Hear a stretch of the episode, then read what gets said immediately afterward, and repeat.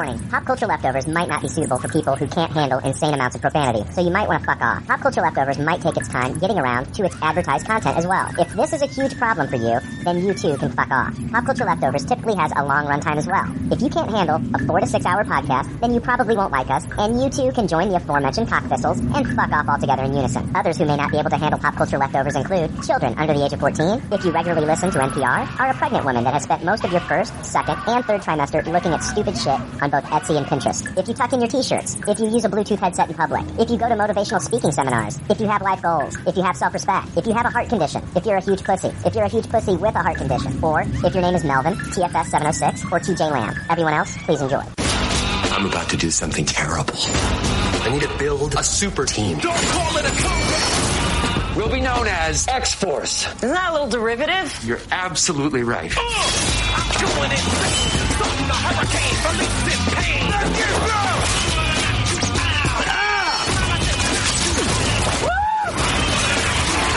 Superpowers? I don't have one. Uh, I just saw the ad. You're in. Get tickets now. Episode 233. There's already like 7 million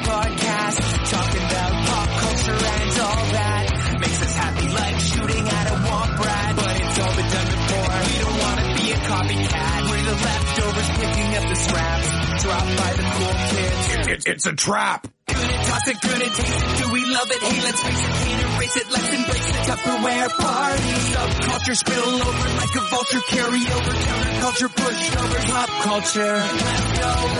And uncool kids, what's to say has already been said. Pretty sure the only talent is the band that's singing this. Pop culture leftovers.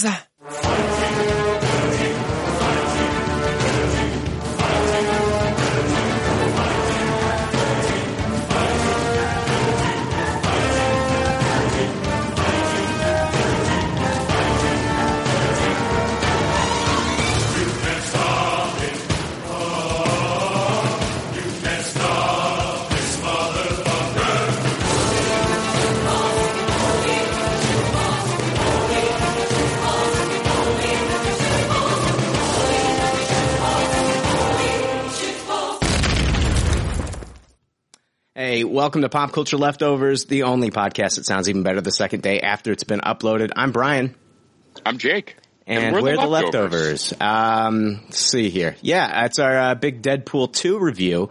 So we're going to be talking all Deadpool, not doing any of the other shenanigans that we usually get into every other week with the, uh, every week with the iTunes reviews and the, all the other stuff. So it's all Deadpool. Uh, we are not alone. This week we are joined with, uh, jo- uh, by, uh, Joe Stark, uh, from Starkcast podcast and number one comic books podcast. Welcome, Joe.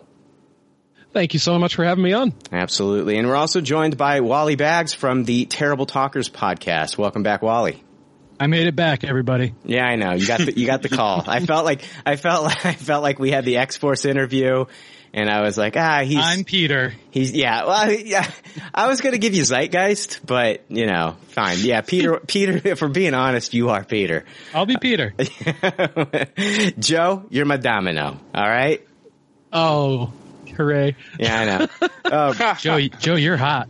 I know. I want to be lucky, so let's do this. Well, we got to hurry up and do this. I hear there's a wind advisory going on right now, so we want to get through this as soon as possible, guys. Yeah, Deadpool gets Deadpool two gets the summer release, and uh, X Men Dark Phoenix gets pushed back. I mean, this is unreal. I mean, here we are, a little over two years later, reviewing Deadpool two and uh, it's got the summer release, guys. This is insane. I mean, they had confidence in Deadpool, though. I mean, it was announced three days before the release of Deadpool. They knew this sequel. They knew the first film was going to be a hit. I, they just had a feeling with the marketing and everything, and uh, of course with the budget and and just the response. But uh, yeah, yeah, it's uh, it's the flagship. It's the flagship movie for the uh, Marvel side of Fox Studios. It's crazy. Yeah, it is crazy. Who'd have thought Deadpool, of all people, was going to be basically the Mickey Mouse of the Fox comic book movies? I mean, yeah. Unbelievable. It's crazy. I mean, especially after uh, X-Men Origins Wolverine. I mean, you know, it's sometimes yeah. Who, uh, you never would have thought they could have like re- like turned the hard left and do good by this character with the same actor that portrayed the character in X-Men Wo- Origins Wolverine. it's absolutely crazy, but uh, stick around, guys, till the end of the podcast. We'll give you all the info that I know and we know about the upcoming uh, X Force film that's going to be coming out. So I've got a little bit of, not a lot, but I, I got some X Force discussion for us. Uh, it's going to be the follow up film to Deadpool 2. And I want us to talk a little bit about that. So stick around to the end of the podcast. If you don't, whatever, it's fine. Either way, we got your download. So, um, Jake, I think we should right off at the top here, just, I don't know, give us everybody a uh, spoiler warning.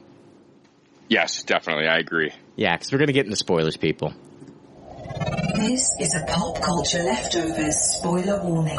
Today's forecast calls for spoilers straight in your dick hole. You have been warned, spoiler pussies. All right, I've got. I looked up two synopsises for Deadpool 2. Check this out. Okay, first one is like very, very corporate. It's a foul-mouthed mutant mercenary Wade Wilson, aka Deadpool, brings together a team of fellow mutant rogues to protect a young boy of supernatural abilities from the brutal time-traveling mutant Cable. And that was the, that's like the IMDb synopsis. And then I was, I was looking around. 20th Century Fox has their own synopsis of the film. It's their own official synopsis. And uh, listen to this. After surviving a near fatal bovine ac- uh, attack, a disfigured cafeteria chef, Wade Wilson struggles to fulfill his dream of becoming Mayberry's hottest bartender while also learning to cope with his lost sense of taste. Searching to regain his spice for life, as well as a flux capacitor, Wade must battle ninjas, the Yakuza, and a pack of sexually aggressive canines as he journeys around the world to discover the importance of family, friendship, and flavor, finding a new taste for adventure and earning the coveted coffee mug of, uh, coffee mug title of world's best lover. that is literally the official 20th Century Fox synopsis for Deadpool 2, and I think it's absolutely brilliant. Yeah, that is great. They should put that in the back of like the Blu-rays. yeah, absolutely. uh, the film is directed by David Leitch. Um, you know, he of course we know him as one of the directors from uh, John Wick, and I loved in the actual movie. They they didn't even call him David Leitch in the opening credits. Uh, they called him one of the guys that killed the dog in John Wick. and that made me laugh too. He actually had a cameo in the movie. Did you guys know this? I did not. Oh. Yeah, he was uh, he was killed by Cable in the movie. Uh, it's during the prison convoy action scene, which we'll get into later. It's after Domino has taken control of the convoy and Cable is on top of it. Uh, he disengages one of the mutant holding cells that's loaded onto the truck and pushes it back. And uh, the, the guy in there is what I'm hearing is David Leitch. So that's what I'm hearing. that's awesome. Uh, it's written by Rhett Reese and Paul Wernick. They were the original writers for the first film. Uh, I am hearing, I don't know if you guys heard this news, but they might be writing an R-rated Clue remake with Ryan Reynolds. Wow, that that could be very interesting. Yeah, could be great, could be terrible. So who knows? R-rated. That, that's yeah, kind of weird. It is weird for Clue. Yeah, I love the original, the Uh, '80s movie. yeah, it's really good. Um, also, got to give credit to Blind Al as the cinematographer on this film. I love that in the opening credits as well. that was good. That was good. Uh, this movie stars, of course, Ryan Reynolds as Wade Wilson, Deadpool, uh, Josh Brolin as Nathan Summers, Cable, and you wouldn't believe how many people they considered for the role of Cable. Dolph Lundgren, Mel Gibson, Kurt Russell, Bruce Willis, Alec Baldwin, Sylvester Stallone, Arnold Schwarzenegger, Stephen Lang, Ron Perlman, Pierce Brosnan, and David Harbour were all considered. Michael Shannon was considered as well, but he dropped out due to scheduling issues. Russell Crowe was Deadpool co-creator Rob Liefeld's choice for Cable. And then there's one more that I'm going to get to later. And uh, I want to talk about that. It was not. It's not Keira Knightley, even though that that was speculated in the first film by Deadpool, which was fantastic. Let, us circle back to Alec Baldwin and imagine the alternate reality where that took place. Ugh. I just can't take him seriously anymore. Hey, So I don't know if that'll work at all. he had his he had his shot as the Phantom. Was it the Phantom? I actually love that movie. I haven't seen. I God, I haven't seen that it in the years. spirit? Was it the No, Brian's right. the It's- spirit okay, was the the Phantom. Was Well, the the, I thought the Phantom was, was Billy Zane. he might have played? Oh, I know what you're talking Oh, about. Yeah, yeah, yeah. The Phantom's yeah, the dude with the purple. Yes. Took place in the 30s. yeah. right? Yes. Yeah. The- I'm Baldwin thinking was in. You're the thinking shadow. of the shadow. The shadow. There we go. Yes. Yeah. How many? we all got there at the same time. Yeah. Oh my gosh. Jeez. Ugh, the nice to meet you Phantom, the Spirit, the Shadow. Jeez Louise. Um, we've got Morena Baccarin back as Vanessa. Uh, Zazie Beetz as Domino. Found out, uh, she also was in heavy competition for this lead role. They had Mary Elizabeth Winstead, Lizzy Caplan, Kerry Washington, Sienna Miller, Ruby Rose, Mackenzie Davis, Kelly Rohrbach, Eve Hewson, Sofia Boutella, Stephanie Sigman, Sylvia Hex, and Janelle Monáe were all considered and screen tested for the role of Domino before it went to Zazie Beetz.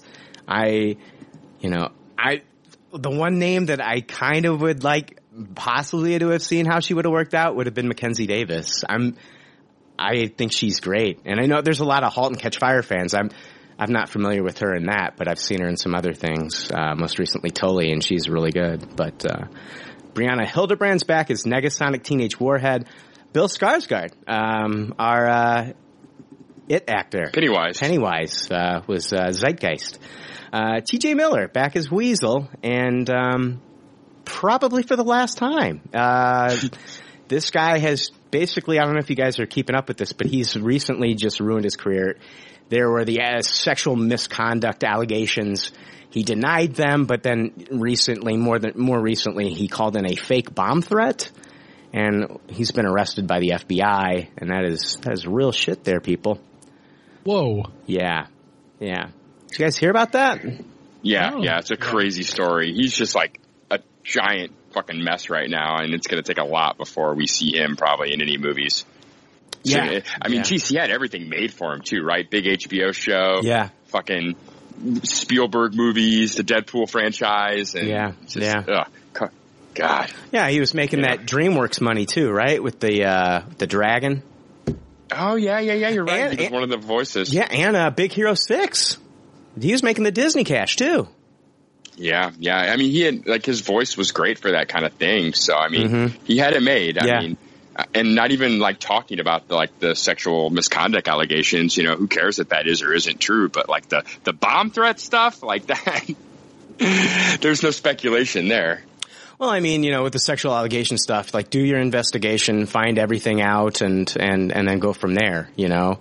But Yeah. uh, yeah, I mean, when you're calling in fake bomb threats, I mean, there's something seriously wrong with this guy. He needs some help. I know he's like, I mean, yeah, you're a comedian, but like even uh trying uh, Kaufman, Andy Kaufman wasn't calling in bomb threats. I mean, so yeah, exactly. yeah. and uh, I don't think the public's really too keen on him right now. I've seen, I've been at multiple movies where he's been booed during the Deadpool trailer. Mm.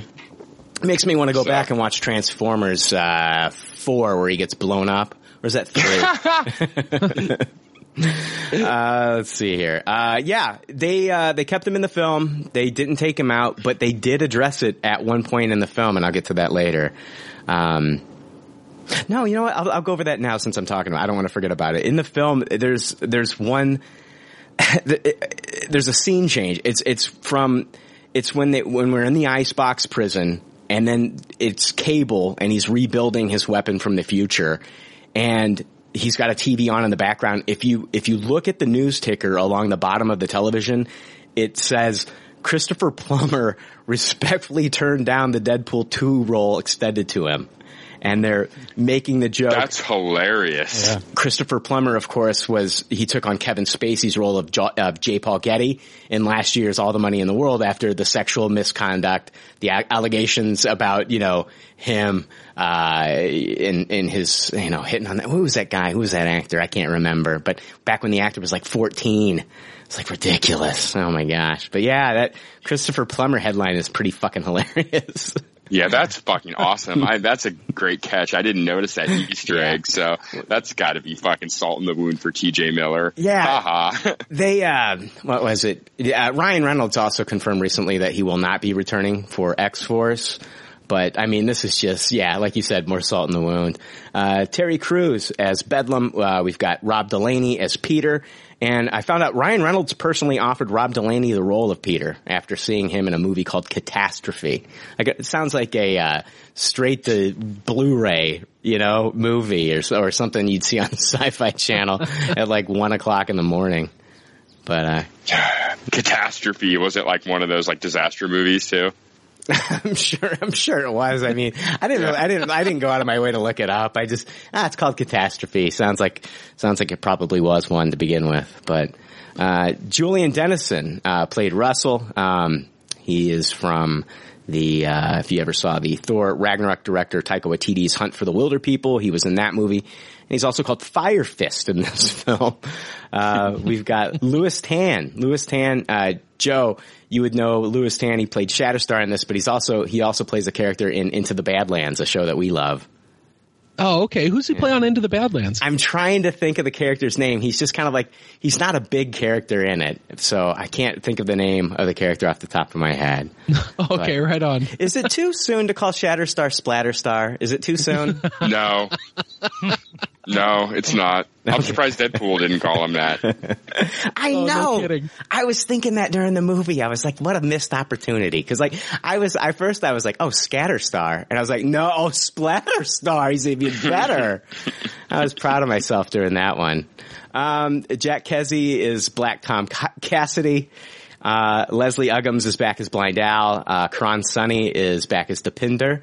And, uh, one of the small lines in this movie that I absolutely loved when Deadpool and uh, Dopinder are in the taxi. We find out that, that Dopinder did kill Bandhu, his his uh, romantic rival. and I got I got a kick out of that. Yeah, guys. Uh, yeah, I said spoilers. So, do you guys have any guesses on who played the Juggernaut in the film? No, I have no idea. This is from uh, writer Rhett Reese in an interview with CBR. Ryan Reynolds ended up voicing Juggernaut.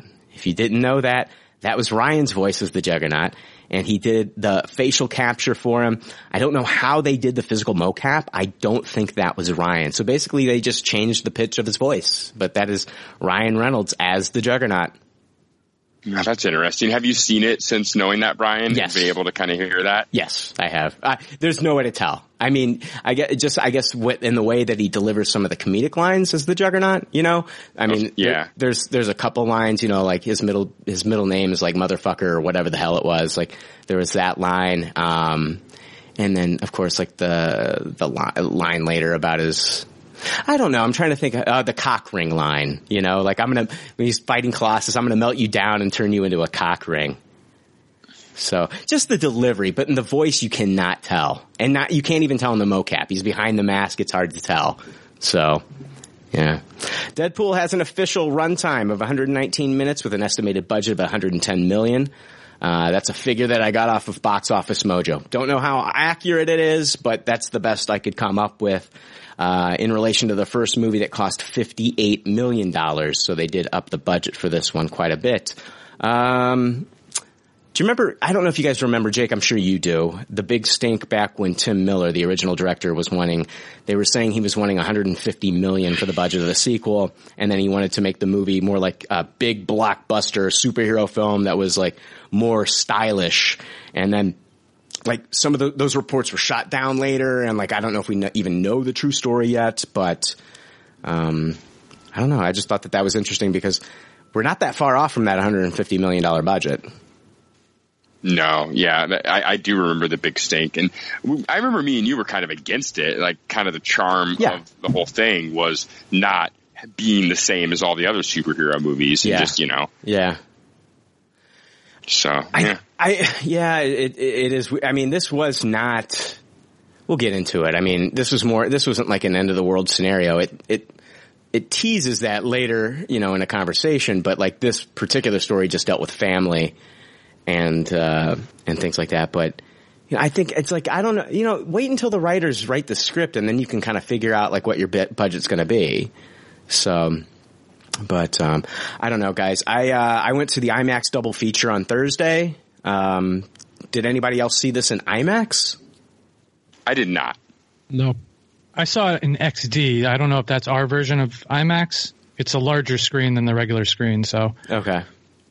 Um, and uh, so yeah, I saw it in the double feature. It was cool in the double feature. The double feature started at four o'clock, and immediately after that, they showed just two trailers. They showed the Venom trailer and the Predator trailer, and then jumped right into the movie. It was before six o'clock, and they're playing Deadpool two, and I was just like, "Holy shit, this is awesome!" So Yeah, that is cool. yeah. So guys, uh, what we're going to do is we're going to go ahead and rate the film. On this show, we have our own rating system. And if this is your first time listening, we want you to be familiar with it. The rating system is simple. If the leftovers don't like something, they toss it. If they do like something, they suggest you taste it. And if it's brilliant, it gets a Tupperware rating. If all the leftovers love it, then it gets the pinnacle of success, a Tupperware party. All right. So here we go. We're going to rate it. I am going to ask Mr. Joe Stark to go ahead and start us off with his rating. Yeah, this was a Tupperware for me. Um, I was smiling ear to ear throughout this whole movie. There were so many laugh out loud moments that, I mean, even by the time I was just walking out of the theater, I, I still couldn't recall like maybe half of the jokes that were in it. I mean, this was just jam packed and it couldn't have been any better for me. Um, this is one where I'll definitely go back and see it again in the theater because I can't, I, I can't wait to see it again. And, uh, I'll be buying it as soon as it comes out on digital as well. Nice, nice. Uh, Wally. I wanted to Tupperware this movie. Um, the closest I can do, I watched it twice, and upon uh, watching it the second time, it did raise my score a little bit, just because there's, like you said, the jokes are so fast. You know, they come so fast, and there's so much going on. Um, I'm at a high taste it. Uh, the jokes, for the most part, worked for me. Um, I have a few issues here and there, but uh, it just it- holding it up to the original. It just it, it's big shoes to fill, and uh, I just don't think that it filled the shoes as well as the first one. I need you to elaborate a little bit more on that, man. People are going to come down on you and say, why did you not give it a Tupperware? You need to give me a specific reason, man. Uh, I the relationship, you know, with his with uh, Vanessa is her name. It didn't, you know, when she got shot, it didn't hit me as hard as I feel like it should have. Um, I, I don't know. It was more so just the amount of jokes. Is like I didn't laugh out loud um, a whole lot. Like I, I don't know. I had a fun time watching the movie. Like I said, I saw it twice. Uh, it's just the jokes. Just I, I don't know. It's just kind of crass. I I, I, it's, I don't want to be that. I don't want to be that guy. You but- are. You're totally being that guy.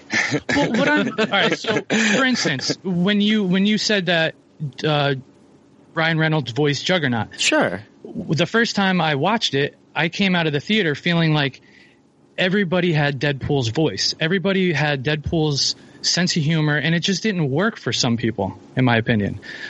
Um, I I don't know. I mean, we can break down a little bit when we go in more in depth. I guess. Yeah, I was- can I was just- myself a little better, but Yeah. I wanted, like I said, I wanted to Tupperware Yeah. this movie. This is this is one of this was up there as one of my most anticipated movies for this year. Sure.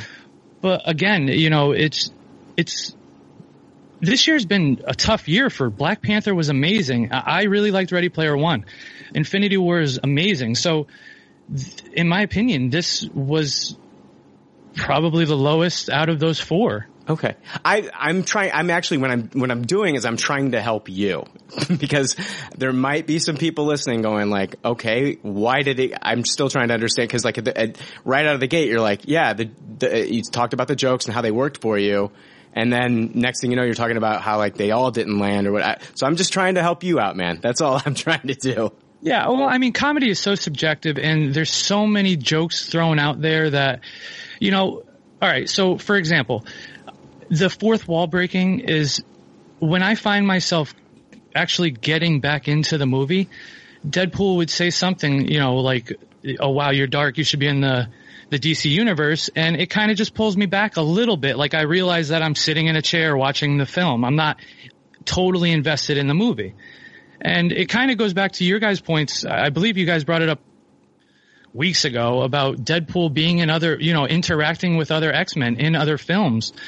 And, uh, I don't know, the fourth wall breaking just kind of threw me a few times in this movie. It sounds like you weren't ready to watch a Deadpool film after, I mean, that's what it sounds like to me. It sounds like. No, no, no, it's, I like the fourth wall breaking, but not to, not to the extent that they did it a lot, you know, a lot of the times. Okay. All right. If you're if you're satisfied with that, I will move on to Jake. I'll take all hate. I'm fine with that. Jake, all right. What did you think, my man? Yes. Um. You know what? I I'm also going to high taste this movie. Um, I will elaborate, and um, my problems were definitely not the humor and the fourth wall breaking. I was all in for that, and I thought for the most part that stuff was was very good. Um, Ryan Reynolds is just fucking great as Deadpool. Like he embodies the character, and definitely no problem there. Um, my issues were honestly, I thought the first half of this film were very slow and sluggish, and the second half really made it up for me. Like I thought everything was just leaps and bounds better. Um, I was almost a little bit bored for the first half, like shockingly. And um, I also did not care for Brolin as Cable at all. And that is one of the biggest reasons I drug it down from a Tupperware to a high taste it. Yeah, he just didn't do anything for me whatsoever. Like I, I found his stuff to be like excruciating and just not that great. I, I loved the jokes, like Deadpool playing off of Cable or Brolin was fantastic, but man, I just thought Brolin just felt like a glorified cosplayer to me. Like he looked great, but other than that, like if we're gonna, you know, Deadpool makes the joke about Cable being smaller in the movies. Like if we're gonna sacrifice his height for Brolin, then at least bring something to the table. I just, and maybe I'm alone on this island, but yeah, Brolin did nothing for me. Um, but yeah, I mean, I thought the second half was fantastic. It's definitely still a high taste it. If you love the first movie, you'll like this, I think. Um, but yeah, it was not superior to the first. And man, I, I wish it would have been, I wish it been, would have been just a little bit better and a little bit more solid through the whole thing. I was very excited that I was laughing as much as I was. Basically, as soon as the uh, recruiting the team moment happens, it felt like I was watching a fun movie again, and I had a great time.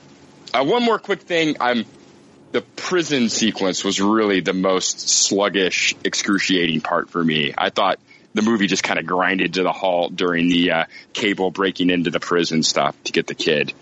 So, eh, I don't know. High taste it though. All right, Wally, that is how you would elaborate on a high taste it, sir. I'm still learning these things. Podcasting's I mean, new to me. oh man, yeah, yeah. Um, I uh, yeah, I'll jump into my rating here. I I really really liked this movie. Um, I did. I liked it. I liked it a lot. I, I didn't love it though, and that's. I'm I'm also going to give it a high taste it as well. Um, and uh, it took me three times of watching this film to nail this rating down. Uh, I waffled quite a bit. I really tried to talk myself into that Tupperware, and uh, I couldn't. I just at the end of the day I couldn't. And um, it, it for me it has a lot to do with it just wasn't as super cool as the first movie was. That first movie was just super fucking cool.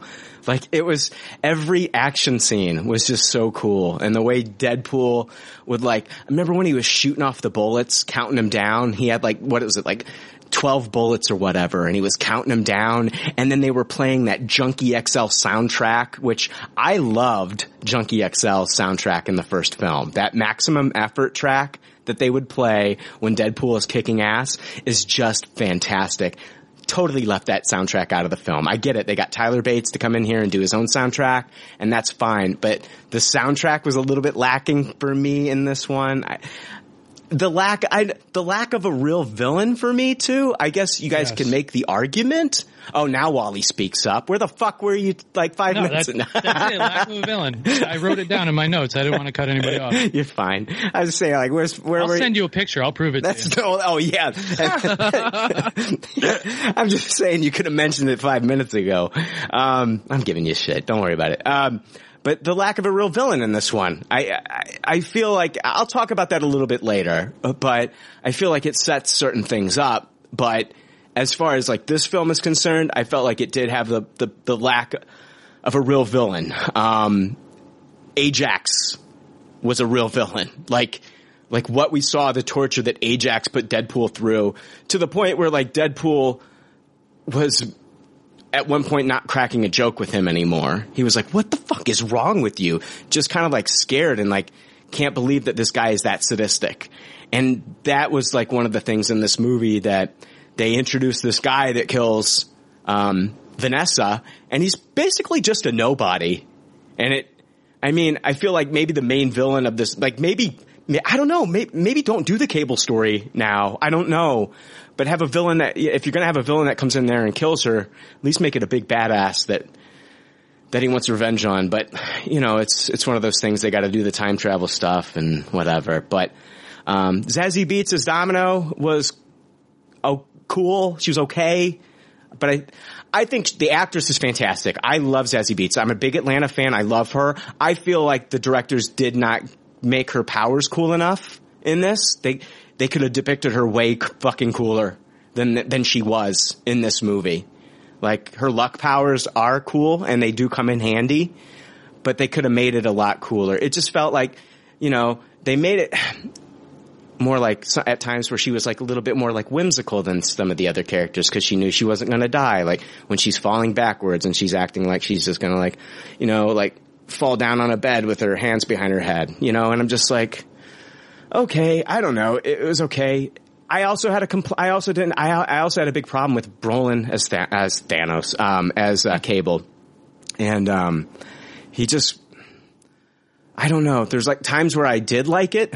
Um, I liked it because I liked it after the fact. He became like one of the team, but as he's like fighting them, I just couldn't kind of stand him. And I don't know. I just don't think he fit well. I, I, I there were other actors that I would have considered that would have been better than him. That maybe, maybe have him play more of a. I was never scared of him in this movie. I mean, he's a, he's a guy. Think about it. He's a guy who's lost his family, and I wanted to see someone a little bit more over the edge, full of rage, and I think that would actually play to see a guy who's like losing his shit, and then Deadpool kind of reacting to that and underplaying it a little bit. Um, and so I don't know. I just um, I, I I I I liken Deadpool two to Metallica, and like and and what I mean by that is like Metallica as they became like better musicians as they got older the music became like more intricate and, and, and they added more layers to their sounds and, and, but I always liked the original stuff better because it was simpler and it was more raw and it was just, it felt like it had real passion behind it. And I think Deadpool 2 tries to duplicate some of the passion from the first one with the heart. Cause that was like, that was a romance comedy slash action superhero film. And this kind of tries to duplicate it, but it's, it's a, it's a cheaper imitation in my opinion. And I like the old Metallica. So, um, I just think that Deadpool 1 overall has a better story, a better soundtrack. It's got a better villain in Ajax, and it's just a better movie altogether. So it's, Deadpool 2 is a high taste for those reasons for me. And, um, but there's a lot that I did love about this movie. That's why it was so hard. I had to watch it three times. Um, it was so hard to kind of nail this one down because I, but I felt like three, four weeks removed from this one, I'm, I'm going to be happy that I gave it a high taste it. I really am. Cause like you come mm-hmm. out of a film sometimes, like the first time I came out of it, I was at a high taste it. The second time I was like, oh man, maybe this should get a Tupperware. And then this last time I'm like, no, it's, it's definitely high taste it. And you know it is. You, you know in your right mind you can't give this a Tupperware. And I'm not saying that this can't be a Tupperware for somebody. Joe, you gave it a Tupperware and I totally like, I can totally see why you would, and I can see why everybody else would. And high taste, it's not a bad fucking rating. I mean, it's like just Yeah. you know, right under right under being like like a, a perfect score. So you know, let's. Uh, I guess we can kind of break this one down if you guys want to, unless you guys wanted to elaborate a little bit more on what I said. I love the uh, Metallica metaphor a lot. Um, I had to hit my mute button and laugh as I was thinking that you just called Deadpool 2 Reload. Oh God, it's it's it's the it's the it's the Unforgiven two of of of their musical library. You know. Oh man, I'm so glad I'm not alone on the island with the cable thing. I just, I think you brought a lot of good points up about it, Brian. It like, it just didn't fit. Like the puzzle Yeah. piece wasn't for the right puzzle board. It was Yeah. like they, they tried to play it too seriously, but then they kind of failed on that because we never like dramatically cared much about the character. Like I never really felt sympathy for Cable. Like they didn't show me that amazing flashback where, you know, his family was what happened and everything where they didn't really give much symbolism to the bear other than just knowing what it was. Well, we Like, didn't find out. kinda- we didn't find out until the third act that it wasn't like dirt. We found out that it was the blood of his daughter. You know. Yeah, it, and none of that really hit. Like I wasn't like, oh, that that explains why I've been bored by cable for the last thirty minutes. Like uh, it was just so weird. I was very surprised that, like, I kind of thought cable would like. I guess Wally doesn't want everyone to have Deadpool's voice, and I don't want that either. But I still kind of thought there would be just humor involved with who Cable was, if you know what I mean. Mm-hmm. Like, Yeah, not just the- forced jokes, but yeah. The straight man playing off the crazy guy. That's what I wanted.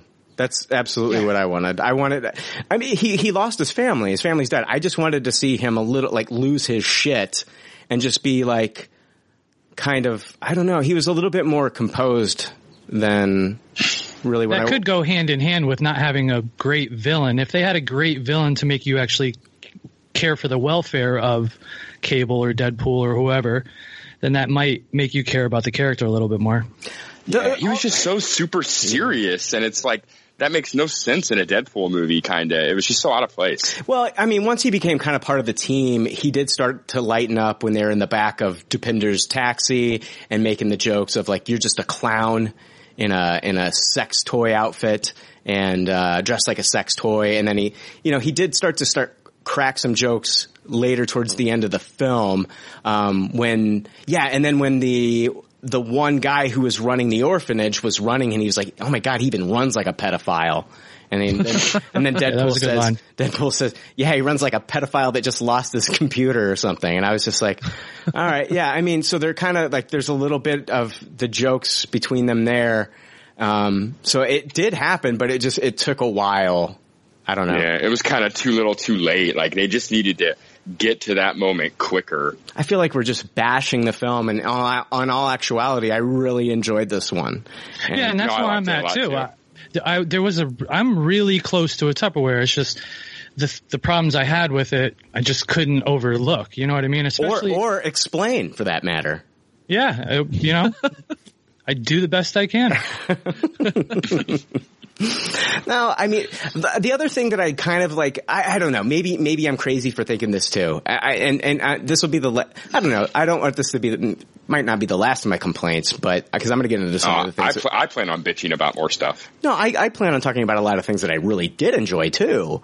Um, but I, the theme of family was kind of set at the beginning of the film, and I felt like, you know, as far as like getting that theme across in the movie, I don't know if I really felt like at the end of it.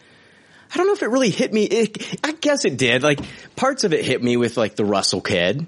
You know, like I felt real bad for him. I felt like when they were showing like the flashbacks of him uh, being tortured and things like that, that it it, it reminded me of the uh, what was that that that new uh, the, the Harry Potter, the Fantastic Beasts with uh, Ezra Miller's character being tortured for for you know having magical powers and stuff like that. I was like, oh, okay, but that's X Men. I mean, that's what happens. That happens to a lot of X Men in the universe, and a lot of X Men are tortured for their powers. I don't know. I did the did the family theme work for you guys by the end because like he they really tried to make that a point at the beginning. Deadpool says, you know, in in the narration, like this is a family movie. And then at the end of the movie, as they're walking away, he again makes the point and says, yeah, this is a family movie. It's got a splash of diabetes, a splash of, you know, all this other stuff. And, um, I don't know, did the family thing, did the family theme 100% click with you guys in this film? Cause I felt like, and I hate to say this, I was not going to say it, but I hate to say it, but I felt like it really worked a lot better in Guardians of the Galaxy. And I don't know if any movie can really replicate that and I know that this is like even more of a band of misfits than the fucking Guardians Yeah. movie, but I don't think it did work though, Brian. I, I because like it, with the Guardians, the family theme like sells their own like kind of franchise. Where to me, a little bit of the problem with Deadpool two, like I agree, it wasn't as special as Deadpool one. And one of the things that made it not as special was kind of the acknowledgement that we have a franchise here that we have to move forward with. And it it kind of felt like he traded his girlfriend in for a franchise at the end. Like it wasn't a loving family; it was a money making movie franchise that he sacrificed her for. And I, I wish, I almost wish he would have made that joke, and I would have forgiven it more. So I, it did not work. I did. I didn't really have heartfelt like family. But I mean, I don't go to a Deadpool movie to get the feels. You know, I mean, it's cool. It's cool when you get them, but so I'm not going to take it away from it. I- too I don't know, much, man. But yeah, Some- it was a bit of a failure. that first movie, for being as funny as it was though, man, it had a lot of heart in it. It really did. Oh my God. Like that movie hits me in certain spots.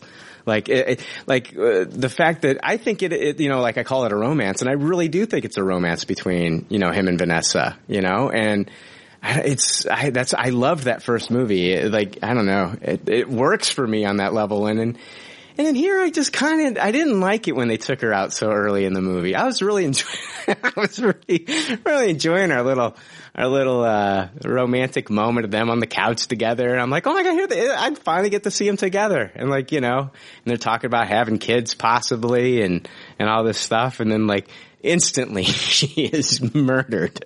I'm like, okay, all right. Yeah, that that moment really shocked me, but at the same time, right before it happened, I was like, there is way too much stuff going well in Wade's life right now. Hmm. It, it's got to go downhill, and and then you know the next part of that scene happens, and you know the family thing did sell me at the end, and I, I felt a little silly afterwards because I was like, oh okay, the whole X Force thing is the family. Because just you know, going off the trailers and what we saw at the beginning of the movie when it was first brought up, I thought it was just going to be him and Vanessa then taking in this kid is like, you know, their their you know a adopted child or, Yeah, or something like yeah. that.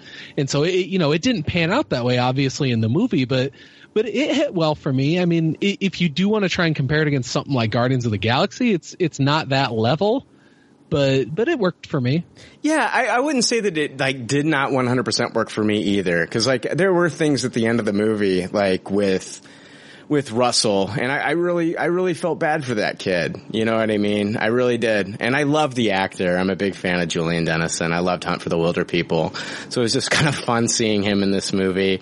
And then, you know, be, like, saying like, you know, there's, there's not a lot of, uh, need for plus size superheroes. He's like, you know, and I was just like, wow, this kid's, he can, he can, he can, he can make jokes about that. And, you know, and also he's kind of like bringing attention to it. There really isn't, especially in the comic books. I mean, I think their Valiant has faith and that's about it. I mean, or, you know, if you want to get into Marvel stuff, they're always like villains like the blob or something. So, yeah, but I don't, I, I really like the kid. I, I, I guess there was just, I guess it was, it just didn't feel as personal of a story as the first one because you have all these different moving parts. Um, as far as like Domino is concerned, I loved the character and I felt like there wasn't a lot of time really dedicated to Domino in this as far as like fleshing out her character. They did bring up the fact that she was a part of the orphanage, but like, you know, when she was younger, she was tortured and that's one of the thing, things that kind of like makes up that character. And I don't know, I don't, I don't feel like the directors really, they gave her some stuff to do. I think it could have been a lot cooler. I think there could have been a lot cooler things that they had her character do with that power set. Um, and, uh, and then, and of course it's like, I don't want her to get the Black Widow treatment. Like where, you know, I would love to see them, I would love to see a, a capable director be able to give us a solo domino film with Zazie Beetz and give us, give me all the things that I want in a domino movie. You know, all the cool things that she can do and then like give us the backstory and have us feel something for her. And, And, um, but then, you know, here I am. I'm talking about all this stuff and it's like, you gotta remember, Brian, it's a fucking Deadpool movie. The jokes, the jokes are gonna come fast. The jokes are gonna come fast and furious. And I think like a lot of the jokes I didn't even hear on the first time and I had to go through and listen to them the second time. But they, even when I went and saw Deadpool the original right before in the double feature, I was laughing at most of those jo- jokes a lot harder than the ones in this one, unfortunately. Yeah, comedy sequels always have a rough time, don't they? Like it's just always hard to reproduce that magic that you first had. Like it's very rare do you find the comedy movie, movie sequel that is superior to the first one. But that's see that's the thing. We're not we're not. Uh, I hate to. I'm sorry to cut you off. No, go Wally. for it, go for um, I'll, I'll I'll get to you in a second here, but we're not the on- we're not we're not. It's subjective because like it's crazy. I'm reading articles. Scott Mendelson from Forbes had an article about Deadpool 2 that was titled Deadpool 2 better than the first in almost every way. And he goes into this article some of the critics didn't like it as much, but I think this, I think it's around an 82, 83, 84%, which the first film I believe was an 83 and I think it was an 84 the last time I checked. So it's equal to as far as like the ratings are concerned. And I think that by the reactions of some of the people in my crowds, now I've been with three different crowds, but there were some crowds that laughed at certain jokes and other crowds that didn't. But then on the flip side, I'd go to another screening and the crowd that didn't laugh is now laughing. It's just, it's crazy what people pick up. Like the scene where, and I laughed so fucking hard at this when Julian Dennison, when he, you know, Russell is leaned up against Juggernaut's cell and he's like, we need, we need a code word or a sound. And he goes, caw no, that's stupid. and I, I fucking started rolling. and then I went my last screening, like, nope, nobody made a sound. And I'm just like, okay, that didn't work for these people. And I don't know. It's just, it, it, it, it comedy is very subjective. And then sometimes, in a, in a movie like this, when the jokes are coming like fast and furious, like you don't pick up on all of them. But I'm sorry, Wally, I cut you off. What were you saying, man? No, just uh, basically, Deadpool one was such a lightning in a bottle situation, and I would say a, vast majority of the people didn't even see it coming or know what to expect with that. And then with two, uh, you know, you have most people know who Deadpool is now and what to expect and wh- what his comedy is. So I think that's just a hard thing to replicate. Yeah, I, do, I, I honestly, I feel like David Leitch being such a great action guy, you know, with the John Wick stuff and also coming from a stunt background and stunt coordinator background himself. I mean, this, he was the, he was the action coordinator for X-Men Origin Wolverine. So, um, he, it's not like he hasn't done action films before. He's also been a stunt man and he did the John Wick films.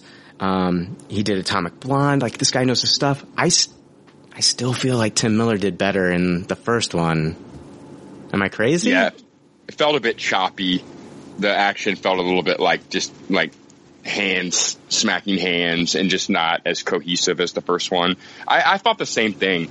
I don't know if it was my expectations of knowing that the John Wick director was involved and just thinking that these were going to be like just gorgeous action set pieces, and then.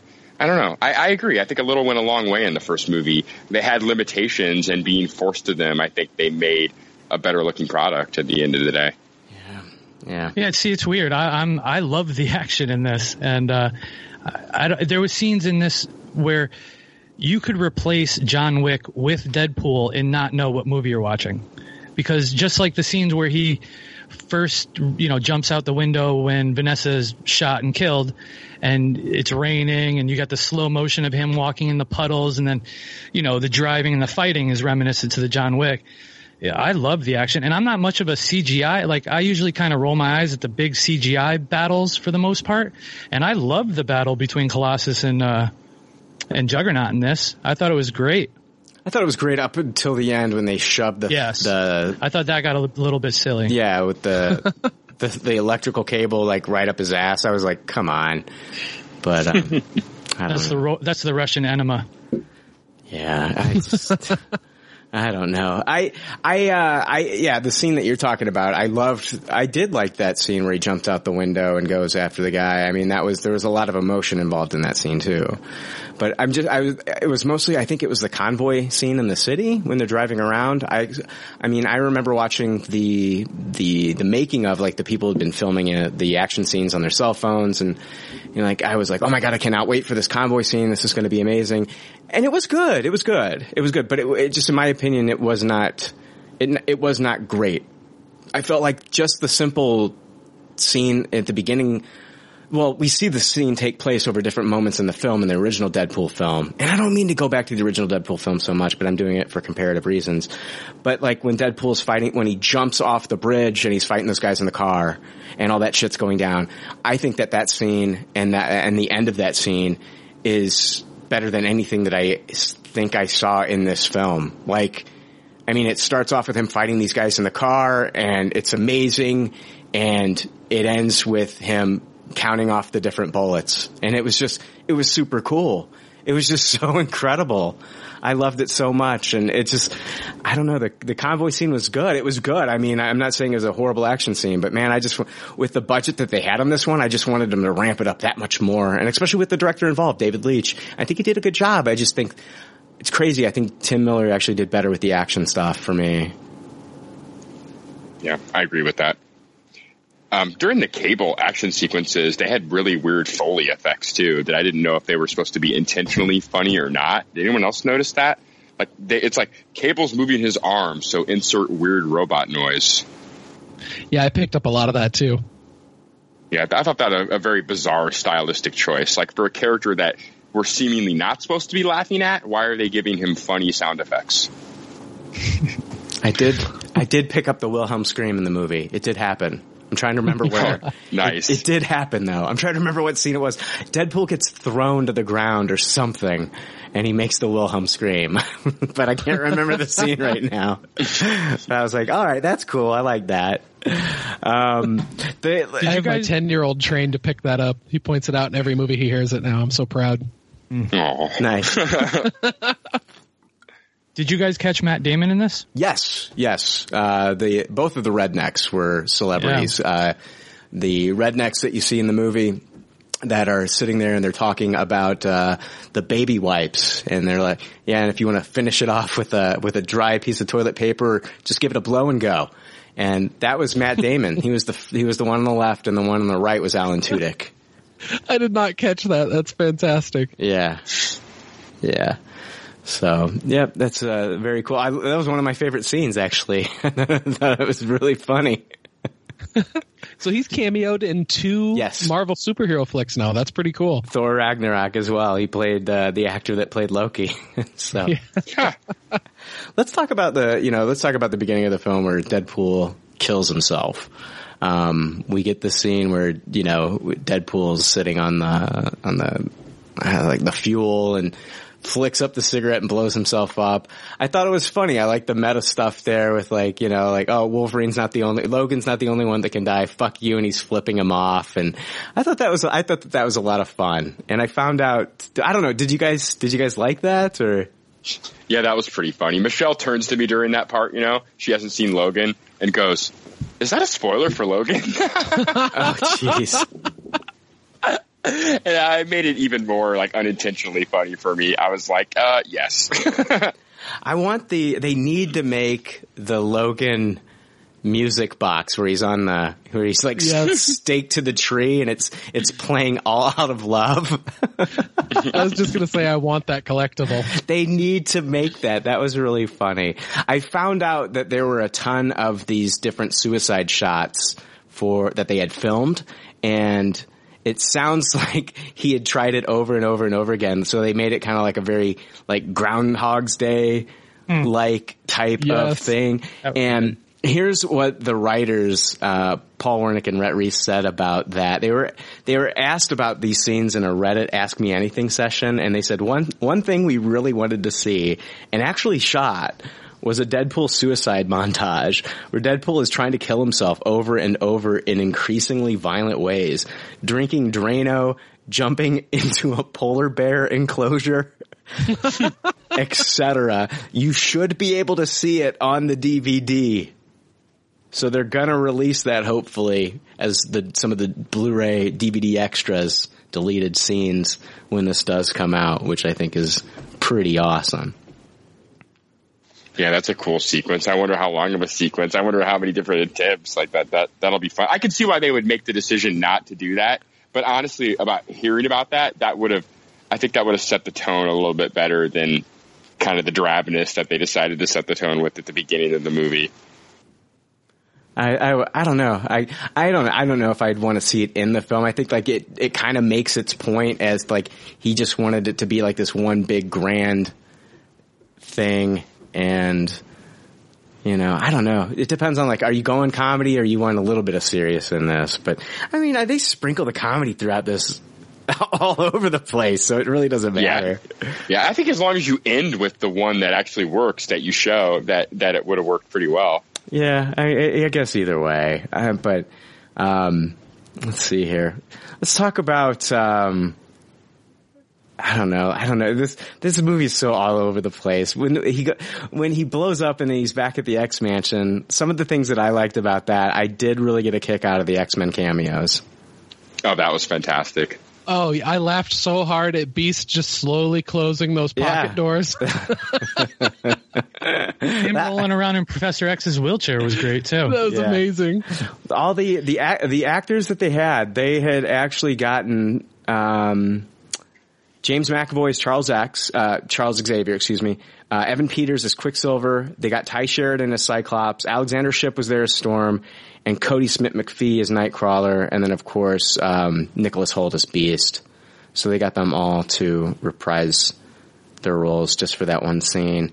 And I think what they did was they shot this while they didn't shoot this. I think it was shot while filming was going on for X-Men Dark Phoenix. Dark Phoenix was actually in principal photography of from June of last year to October of last year, and they started to film Deadpool 2 in June of 2017. So they probably just they probably reached out to Simon Kinberg and you know the people working with the Dark Phoenix crew and just asked them, "Could you guys could you guys film this for us real quick and then send it to us and then use it?" And I I thought it was pretty awesome. Yeah, great shot too that they crammed everyone in in such a quick shot, like a real good use of the widescreen there. Yeah. I, one of the, th- okay, I know they can't do like a Patrick Stewart cameo really. I don't know, maybe they could have, but if they didn't have the fucking poop emoji j- joke in the first film, they could have used, they could have had a Patrick Stewart joke with that fucking poop emoji in this one. In the first one, he hadn't played the poop emoji in the emoji film. Oh, I didn't even think about that. That's funny. Yeah, I'd like- forgotten that he even was the poop emoji. Yeah, well, in the first movie, Ajax sends him a text and it says something, and then after that, he sends the poop emoji to Deadpool. And I was thinking, I was thinking in this movie, I was like, holy shit, man. They didn't even know that Patrick Stewart was going to be the, he was going to play the poop emoji in that first film. It would have worked so much better in this one. Yeah, yeah, that would have kinda been fun. shocking they didn't do that. Yeah, maybe it got cut. I mean, do you think that these guys would have thought of that. You know what I mean? Yeah, how much ad libbing do you think's going on in the on a Deadpool set? quite a bit. And I think like, um, you know, cause we saw some of the stuff left out, you know, some of the stuff in the trailers that was actually left out in the actual film.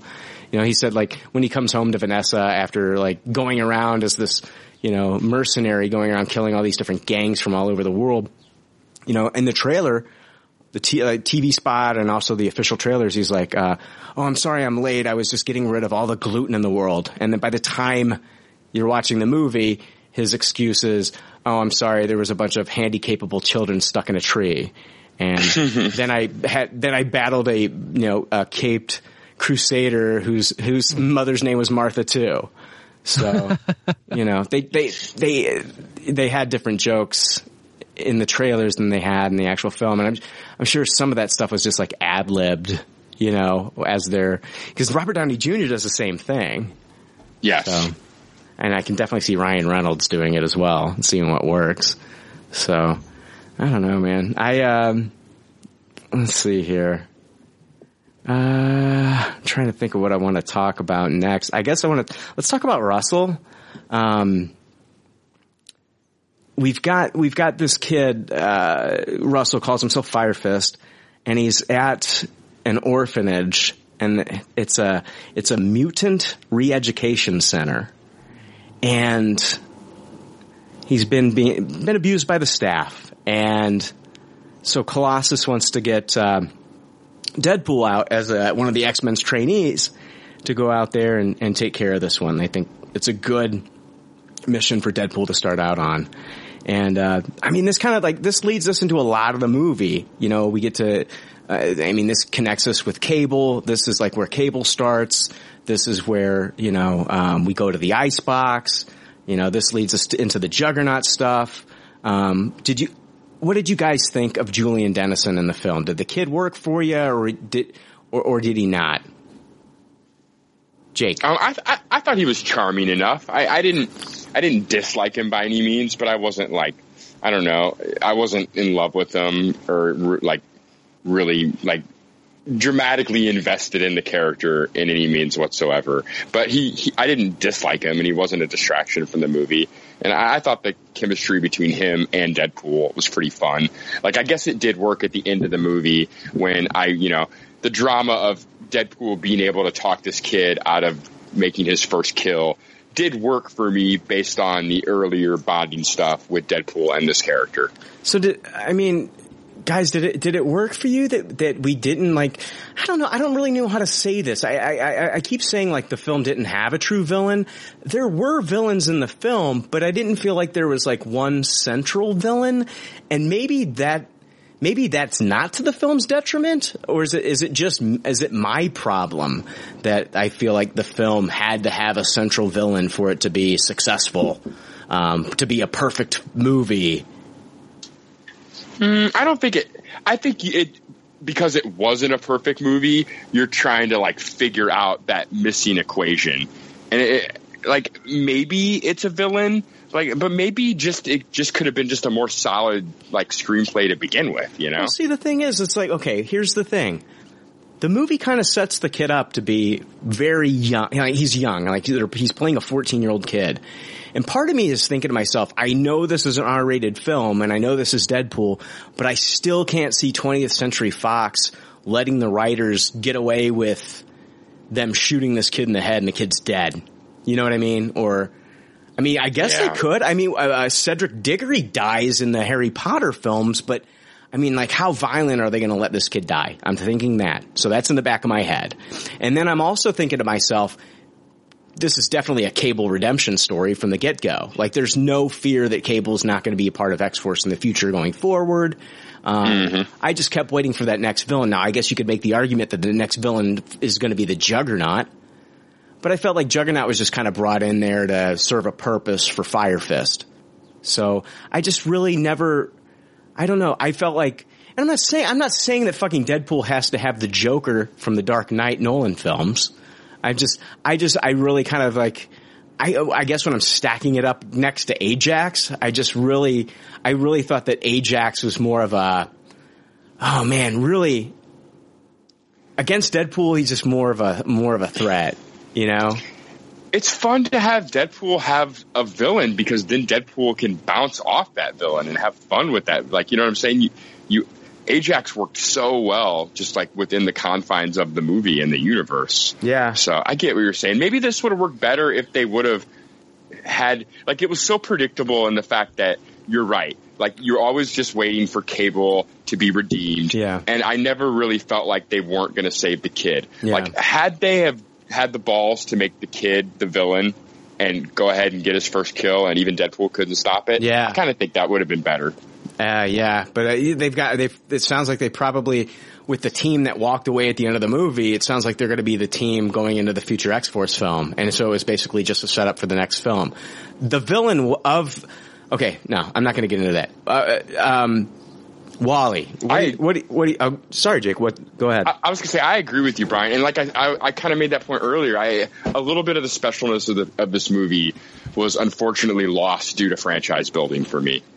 Like you- you can't help but kind of know certain outcomes because you already know where the franchise building is Yeah, going. I'm starting to see that too as we're unpacking it. So yeah, I agree. Wally, do you have any thoughts on anything we're saying here? Um, anybody that puts good use to a prison wallet, I'm all for. So All right. Yes, a child stuck a uh, a shank up his ass. that, that did happen in the I didn't, movie. I didn't. It just specify kept coming child. back up. Could have been an adult. No, I specified a child. No, I took it there. I, I know. Wally. I, uh, I'm not. No, I ser- did like him as as a character. He didn't like like I agree with Jake for most for the most part. I, he didn't bother me or anything. I I laughed at you know most of the jokes that he had, and uh, I I like I like him too. I liked him in Hunt for the Wilderpeople. And, Yeah. You know, so uh, you know, I was more prone to give him the benefit of the doubt anyway. Yeah, Joe, were you a fan? Yeah, yeah, and you know, it, with this talk about the film having a lack of a villain, for me, it was. I think the second time I watched it, I'm going to look at it through a different lens, but I I never really picked up on that on the first time, and and when you know something along that wavelength would kind of enter my mind, I was kind of viewing Russell as the villain, and then when we had that scene towards the end of the movie where we see an adult Russell going into Cable's apartment and killing his family, then you know it really does reaffirm it. Hmm. And it, it was cool to me that we had a double redemption story in this because, like you were saying, we were going to see Cable get a redemption in this because we know that he's going to be in the X Force movie.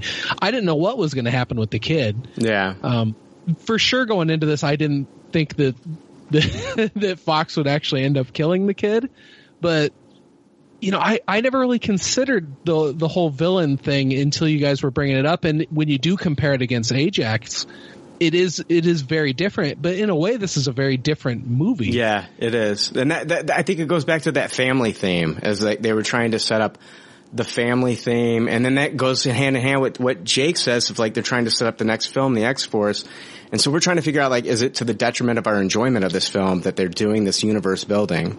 Where Deadpool, Deadpool itself, like the original film, just felt like a very personal Deadpool story. Yes, they introduced Colossus. Yes, they introduced Negasonic Teenage Warhead. But on the flip side, it just felt like a very personal story. And I'm not trying to, com- I'm not trying to compare this to like Iron Man 2 or, or some of those Marvel movies where they just do all this fucking bullshit setup. Like, I think that this, there's some setup that I'm going to talk about later in this film that I think that they've been pretty masterful with. Um, and ha- they've really kind of impressed me that they haven't been shoving it down our throats. But, um, Jake, you had something to say? Oh, never mind. I, you, you basically got it. Um, they were, CBR was t- actually talking to, uh, Rhett Reese and Paul Wernick, the writers of this movie, about kind of like what we're talking about now, I guess, um, about there not being like a, um, a definitive villain, I guess. And the original villain that they had for the film, uh, was Black Tom Cassidy.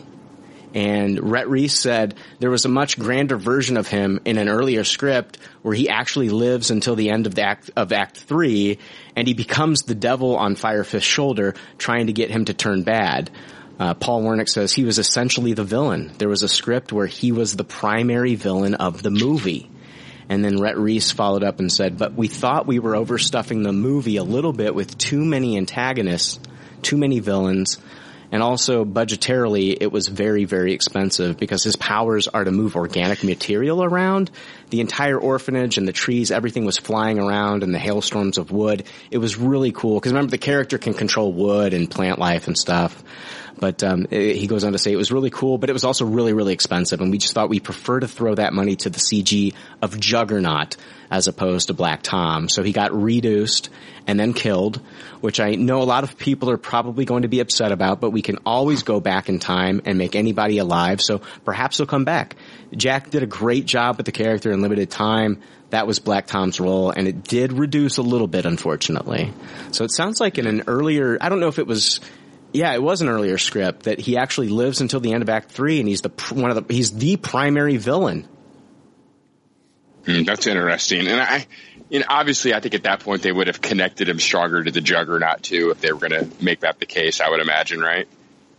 Well, yeah, I mean they've got strong ties in the comic books, You know, they're basically like crime partners.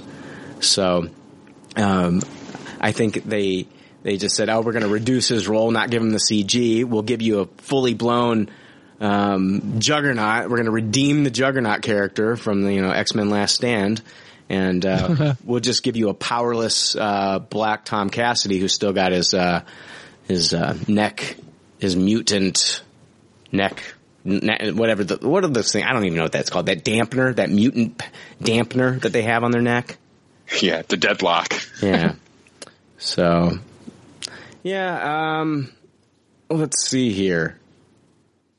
We've got. Uh, oh yeah, I did want to talk about this. I did want to talk about this.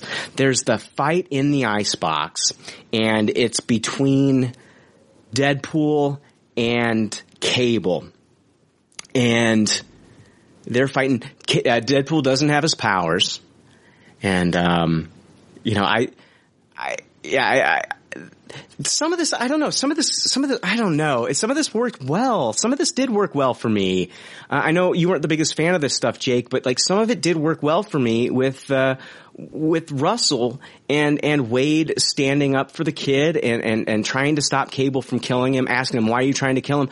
But then on the flip side, being so, so depressed and hating himself for letting Vanessa die that he says he's not friends with Russell and that the kid means nothing to him. And I don't think that he really means that. I think that he's saying these things because he hates himself and he doesn't want to let anybody else in and hurt anyone else.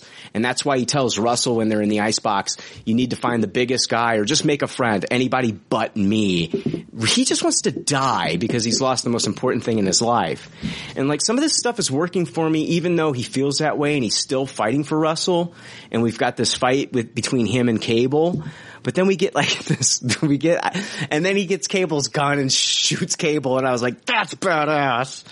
Um, I don't know. I just don't want to see Deadpool that depressed in the first half of the movie. Like it just, I don't know. Like it, to me, that, like I said, that whole first half, I really had a hard time with it. Honestly, until the movie like really picked up, I was like, am I hating this movie? No, no, no, no. I agree. The first hour is not my favorite, but I'm talking about some of the. I guess you know I wasn't the biggest fan of Vanessa having to go at the beginning of the film, but since she did, and they're exploring that, like how is Deadpool, how is Wade Wilson, this wisecracking guy, gonna react to the love of his life being murdered? And that's what we're that's what they're exploring. So I was kind of into it. I was trying to like kind of like get into his psyche, that how he's feeling, and you could tell. Like I think I think they did a really good job of showing us like how depressed he was, and and how he's just wanting to push everybody out and just kind of die, and like you know. He didn't care, and um, he he did care, but he didn't. Like he, he cared enough to like shoot like that the the guy at the orphanage in the head and get sent to the ice box, and he cared enough to like stick up for Russell. But on the flip side, it's just like, you know, I think he's, if Cable kills him here, he kills him. He's just, you know, I don't know. I, I didn't have too much of a problem with some of the stuff that was being explored with the character here, but that, that's just me. So I don't know. Um, I wanted to talk about they're in the room, like, like the shower room, and like the the water's coming down off the ceiling and everything. Um, and we've got uh, he asks Cable three questions, and he asks him. The first question he asks him is dubstep still a thing? He's asking him questions about the future, and does that have a hidden meaning when he says is dubstep still a thing? Now hear me out. I know you're like, what the fuck are you talking about? Is it a slam against Junkie XL leaving Mm, the franchise? all his dubstep music and everything. Yeah, because yeah, Junkie XL. Now, hear me out. Junkie XL dropped out of the film after Tim Miller left. He dropped out. So I, I was I, I I'm not saying like oh that's a dub that's that's a that's a Junkie XL slam, but like like I didn't know it could be a very subtle one. Yeah, I agree with you that it could be. That's kind of shitty if that was the intention, in my opinion. That's what I was thinking, man. He gave him a great soundtrack for that first movie. So Yeah, I thought it was just a way to drop in uh, Bangarang. well, yeah, I, yes, and they did. They, they and they did. It's it's it's one of those things though. Like sometimes there's hidden meanings in, in movies. And when he says, is dubstep still a thing? And then, you know, like, of course, like Cable says, like, dubstep is for pussies or something like that. I mean, I'm just thinking like knowing, knowing the, knowing the history of this movie and like after Tim Miller, like was off the project, Junkie XL was the next guy to go. Like he followed suit. So I don't know if it was like one of the like bad blood between Junkie XL and the studio and like him like I well I I only want to score Tim Miller's film. I'm not I don't I don't care who you get. I'm done. I'm out. I'm out. So he maybe so I don't know. I just thought that there's a hint of that possibly in there with that one line. Yeah, it's definitely yeah. possible. But then we have, you know, our, our protagonist, his next line saying, you know, I like dubstep. Well, sure. Yeah. I, yeah, I mean, I get it. I get it. I don't know. I just thought maybe, you know, like they've, they've got so many slams in these fucking movies against the DC universe. I, but I guess they're like just out there, you know? So, but, um, uh, let's see here. Um, let's tell you what, let's take a quick break Oh yeah, the other two questions were what Sharknado are they on, and then the third third one is when are audiences going to get tired of characters with robot arms? So that was the, that was the third one. But yeah, let's let's take a quick break and uh, we'll be right back.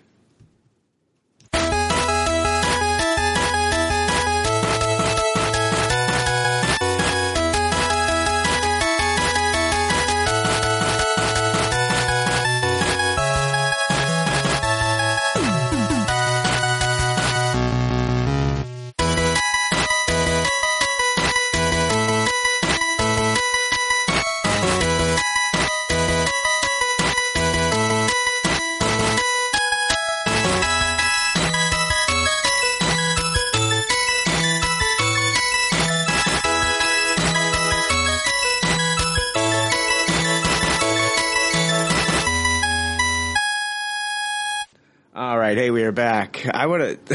Can I talk about the the joke that had me laughing like all three times that I watched the movie?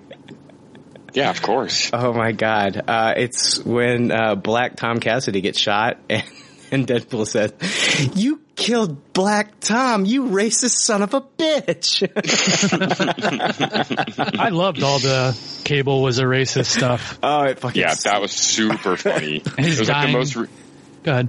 Oh, I was just because that was the most redeeming part of Cable to me. It was all the jokes at his expense from Deadpool. Yeah, well, hopefully one day you'll be able to judge people on the content yes. of their character and not by the color of their skin. like oh, that was fucking great. Oh man, yeah, but yeah, fucking that Black Tom shit. Let's talk about some of the. Um, let's talk about uh, X Force the team um, some of the characters that we got uh, in the in the movie. Of course, we've got you know they they they have they have their little X Force auditions, and uh, one of the cool things that I saw in the background of when they're doing the auditions is it was on the back wall. You saw Joker's bang gun from um, the first Batman film, uh, the uh, uh, Tim Burton film. Oh, that's nice. awesome! Yeah, they had it was behind Weasel during the auditions on the wall. There's this gun and it says bang and it's, it's the gun from 1989's Batman. And I was like, okay, why is that there? But that's cool. I'll take it. Uh, but I, what did you guys think? And what did you guys, what did you guys think of the team dying? Like I did not. That, dude, that's what I was just going to say is did, was anybody else shocked by that? Yeah. Because, I was, I was, yeah, that was one of the most brilliant moments of the movie it was like a mixture of absolute shock and horror and like uncontrollable laughter at the same time. It was yeah. a very a very odd emotion. It was it was fantastic. the, the, funny the, the the crazy thing is like in in one of the trailers and it was also in TV spot number 4 if you want to check it out. That's on YouTube, but the original tra- one of the original trailers, I think it was maybe trailer number two. And then, like I said, TV spot number four, there's a shot of Bedlam played by Terry Crews and he's punching one of these guys on the convoy in the face in the middle of the city. He's punching him in the face. He's on the ground, punches him in the face. And so I was like wondering, like, was that a scene? Was that was that shot in a scene where like they survived in a in a in a script where like where they survived, or was this misdirection? And I found out. I looked into it. It was misdirection. They filmed that to film to fool audiences Rhett Reese actually had an interview with CBR and he said that we, he goes, we had actors who were really generous and they were willing to shoot footage that they knew and we knew wasn't going to end up in the movie, but was only going to be in the marketing material. So we had Terry Crews out there fighting stunt guys, knowing that it was only going to be in commercials, and we did use it. It's in commercials and it's in the trailers. It was all help to mislead the audience on this big gag. It was very elaborately constructed to make sure people bought it. And so I, even Fox is doing this with the trailers. I'm like, oh my god, you gotta be kidding me. Yeah, that's super awesome. I, it's one of my favorite like practices of blockbuster movies in the last like two three years is the trailer fooling. I, I absolutely love it. Yeah, and yeah, God, this scene was so great, right? Did everyone else like as you're watching it, you're like, they're really killing all of them? Like you come to that realization, like not quite at first, you know. Oh man, yeah, yeah. It's somewhere in between. It's somewhere in between Terry Crews hitting the bus and you see uh, Shatterstar gliding right into the helicopter. It's Yeah. like this is really going to happen. like I, I love, this is really what we're doing. I love. But I do have to say, I think there's a missed opportunity with Terry Crews, like just going back and forth with Deadpool. I really wanted to see some of that. Could these guys come back? Could they come back in in the X Force film? Because at the end of the movie, where they set everything back, uh, if you notice where he does save Peter, the rest of the team isn't there. Peter lands and looks at Dead, you know, Deadpool, and and and they have that exchange that they had originally. But like right after that was when Zeitgeist gets thrown into the wood chipper, and that does not happen in that scene. So it makes me feel like part of him going back in the past was he did not recruit Shatterstar, Bedlam, and Zeitgeist, and the Vanisher. Hmm, that's interesting that he saves all those people. Yeah, so maybe they still are alive now. Did you guys notice that the that the um, the wood chipper that Zeitgeist gets killed in, the name on the side of the wood chipper is Geppetto? That's a fantastic fucking sight gag. That's a great pun. They had some really good ones. There was uh, what was it? Uh, Deadpool on his way to uh, meet up with Domino, like directly after the scene where he steals the moped. There's an ice cream truck, and the ice cream truck is named Pryor's Treats. And Pryor, Oh. Pryor, yeah, is uh, that's uh, was it Madelyne Pryor who is the the clone of Jean Grey that Cyclops ended up marrying and having Cable with. Yeah, that ends up being the other, the one that was in the cocoon. Or the original was in the cocoon. Rachel Phillips? Rachel's the name. Ra- Rachel sounds right. Uh, Rachel Summers or It might be Summers. It might be Rachel Summers. Have you Yeah, guys heard okay. the Have you guys heard the theory that that Cable is actually okay? So at the beginning of the movie, you've got Vanessa, and she's talking to Deadpool about having a kid, and the theory is that their kid is the woman that Cable ends up marrying. Oh wow, I hadn't heard that. Well, there's there's there's um there's even lines that Cable drops in the movie, and I wish I would have written them down, but I'm in a full theater with people, and I can't really turn my phone on and start writing shit down. But he said, like he says to Deadpool about like what happens, like if you only knew the half of it, and and all these things, and I'm just kind of like, oh my gosh, I wonder, you know, and especially like at the end of the movie where he does turn back time to, you know, to to save Deadpool um, it made me think like, is he keeping him alive for a certain reason other than, other than, you know, the sacrifice that he made and, and I don't know. So there's that rumor out there and it would line up with the timeline because when we see in later on in the future, you know, we see, uh, Fire Fist in the future kill his family. So we know Fire Fist is still alive at this time. So unless he has some crazy mutant ability that he, you know, doesn't age that well, cause like, I'm guessing the future is probably like 50, 60 years in the future or whatever. Hmm, that's interesting. Uh, I, I'm surprised there wasn't any jokes about kind of more of the comic book lore about Cable's relations to people in the actual universe, you know? Yeah, and maybe the fact yeah. that there wasn't those jokes alludes to what you're saying, that there is some kind of setup with involving Cable and Deadpool's past like that. Right. Yeah. That makes me. It, it really makes me wonder because like they didn't they didn't reference you know Scott you know Cyclops you know Jean Grey or Madelyne Pryor. It was all just you know they, that never that never came up. Um, oh, and then yeah, those seem like funny, easy jokes that they skipped on purpose. Kind of the more you think about it. And then Cable's resentment towards Deadpool, like later on, like it was your generation that you know in 50 years, your generation, t- you know, turns this whole planet into a coma, sends this whole planet into a coma. And maybe, maybe it has something more to do with like resenting him because like it's family too. And like, like, you know, like your generation didn't do anything to save, you know, what my family has to go through in the future, what mutants are dealing with in the future. So I don't know. I, it's a, it's an interesting theory and maybe they'll explore that a little bit more in X Force. Hmm. Yeah, it's, it, I'm curious as to like how much more time traveling stuff with Cable involving Deadpool we're going to do, if right. any. Yeah, I think that I hope that they leave the time travel. Well, I I got I got quotes from Rhett Reese and Paul Wernick, and I think that they mentioned that like they don't think that there's going to be much more time travel going on, but who knows?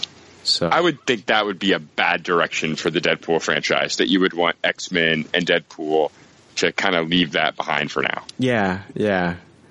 So we got uh the Vanisher guys. Were you guys shocked at the cameo? Yeah. Yeah. my theater, my first theater in IMAX just blew up. Like, oh my god. It was so cool. We got Brad Pitt as the Vanisher. that was so cool. so they uh he was originally um they wanted to get him to play Cable originally, and he couldn't commit due to scheduling conflicts.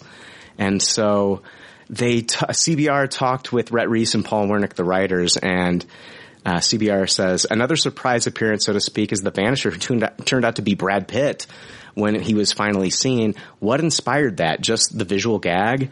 Rhett Reese says, truly that was it. Wernick says, we just thought how fun would it be? They don't know that the guy's actually in the room or is he in the room with the parachute and so forth the Brad Pitt cameo was actually very, very late in post process. It was the last thing we shot on the Fox lot. And then Rhett Reese said, the very last footage we shot in the movie was of Brad. He basically said, I'll do it for scale and a cup of Starbucks, but Ryan's got to go get the Starbucks for me. So, so Ryan's literally delivering the Starbucks to Brad. It was so funny. Two A-list superstars getting coffee together and working for scale. It was pretty fun. I thought that was amazing. Yeah, that is awesome. And then CB- so what a great sport. That that just made it all the more funny, right? That they had so like such great casting yeah. for all those characters. Well, okay, so the CBR asked the natural question, like, did that stem from the reports that Brad Pitt was interested in playing Cable? And then Wernick said we had talked to Brad about being Cable at one point, and ultimately we're so happy that Josh came aboard. But I think Brad's kids are big Deadpool fans, so he jumped at the chance to be a part of it in any form or fashion. But I think that he joined up. He Brad Brad Pitt is really good friends with David Leitch. David Leitch was Brad Pitt's stunt doubles, uh, stunt double for Ocean's Eleven, Spy Game, Fight Club, Mr. and Mrs. Smith, and Troy. So like they've worked uh, together.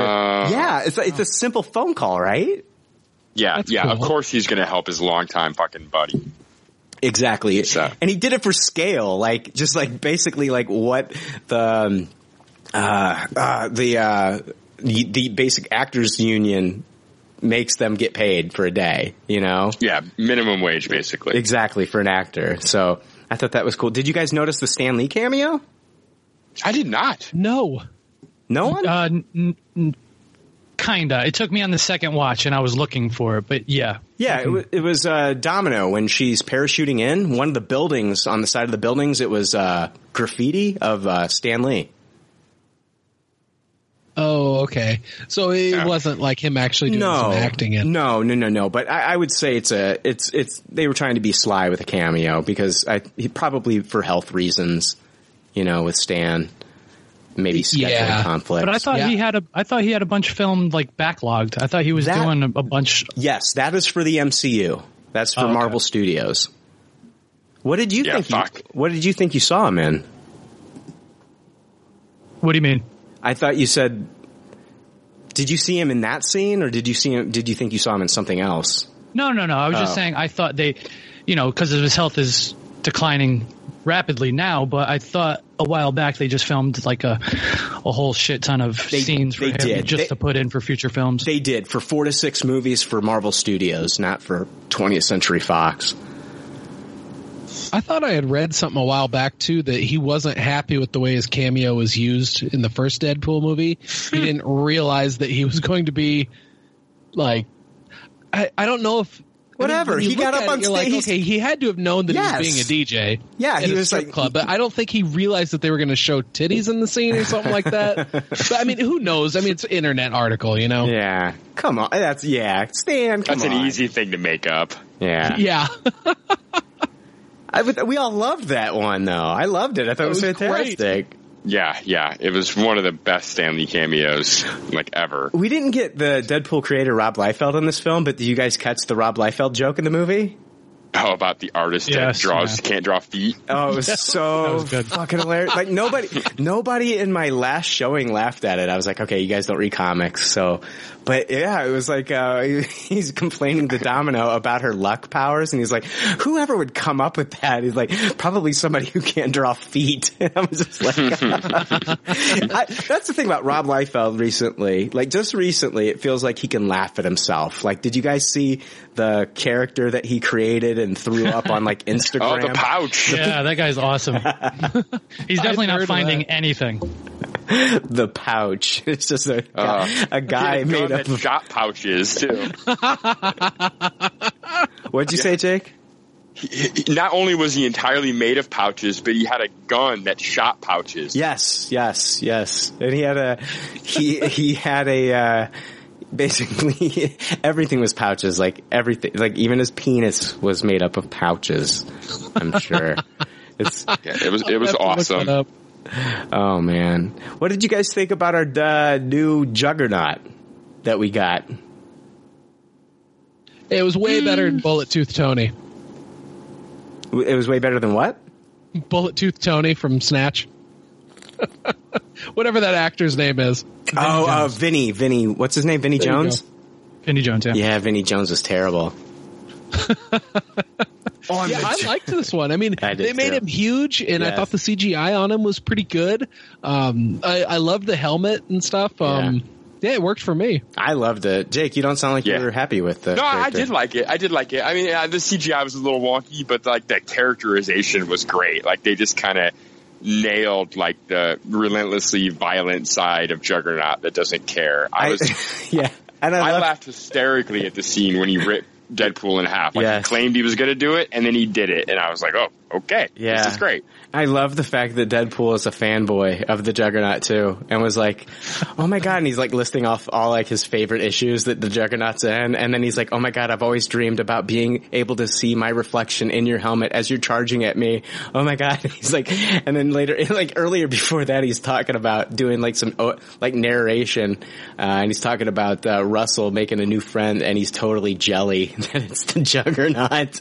and then doesn't he say later on, he's like, oh my gosh, yeah, it's like horrible when you meet your heroes and they turn out to be like, you know, total dicks or whatever or whatever. But I don't know. I thought it was, I thought it was pretty hilarious. And then they also did something that I wanted them to do. They confirmed that, uh, Cain Marko, the juggernaut, is, uh, stepbrothers with Charles. And he talked about how he has to wear the helmet so Charles can't read his mind and all that stuff. It was a real quick throwaway line and I was just happy that they threw it in there, that they they added that to the canon um, in this universe. I thought that that was really cool. Yeah, it was cool. They definitely saved the Juggernaut from the uh, X Men: The Last Stand appearance. Did you guys like the Juggernaut song? Yeah. oh, yeah, that was hilarious. so good. Um, yeah. So, what did you guys think about the? I feel like I'm just asking you guys what you guys think about stuff. Um, the- it's like the Chris Farley show. oh God! Don't compare me to that, Jake. Jesus Christ. no, I didn't say it was. I, I know. No, you said it's like it's. Yeah, and yeah, you, you remember that one time when? Uh, yeah, fuck. Oh God. Now it's just gonna. It's just gonna spiral downward from here. Um, but the part where Deadpool dies, the first time it didn't like really work for me. I was like, okay, he's just gonna keep coming in and out of it. But like some of the stuff he said was kind of funny. Like where he's talking about, I can see the light, I can see the light, and he's like, oh, I'm just staring at the sun. I shouldn't do that. Yeah, the dying was it was one of those like like almost Family Guy-ish moments where it, for a moment it stopped being funny, but then Yeah. it went on just long enough that it got funny. again. yeah, it got it came back. It came back around. Did you guys notice that during that scene they were playing the same score that they used in um, Logan when Wolverine died? no. Yeah, if you listen to the music in the background, it's the exact same score. And I thought that that was a really cool touch. Did you guys like the scenes of um, him going into the afterlife and seeing Vanessa? Did it work for you? Because like I. Upon third viewing, it finally hit me. Like he keeps going back there every time, and it's like she's trying to teach him a lesson. So ultimately, I did, I did like it after the third viewing. But before that, I was just like, why are we, do- why are we doing this? This is so weird. I actually Yeah. liked. I wish they kind of did something like this in the first movie because it it gives him a better story of why he, na- he why he's named Deadpool. Like he literally goes through a death pool to talk to Vanessa. Yeah. You know, instead of just picking the name off of the Deadpool in the bar. Yeah, yeah, yeah. It worked for me on the third time, man. It took me that third time for it to like really sink in and like, man, I'm actually like these scenes. This is really, Yeah, I do. I this is do really too. good. Yeah. Yeah, I thought that worked pretty okay. I thought the the final scene, the payoff of it all, was actually really good. Mm-hmm. Like the convincing Deadpool that he shouldn't die, that he had more stuff to do. I thought the payoff was really good for me. Yeah. Yeah, that worked well for me, and it was reminiscent of times in the comics where he's died and he's been stoked to be back in the presence of Lady Death and then gets pulled back out of it. What, uh, Yukio. The guys fans of Yukio? Hi, Yukio. Hi, Yukio. Hi, Wade. uh, Yeah, I love that they kept doing that. Who is she? Is she like a named character?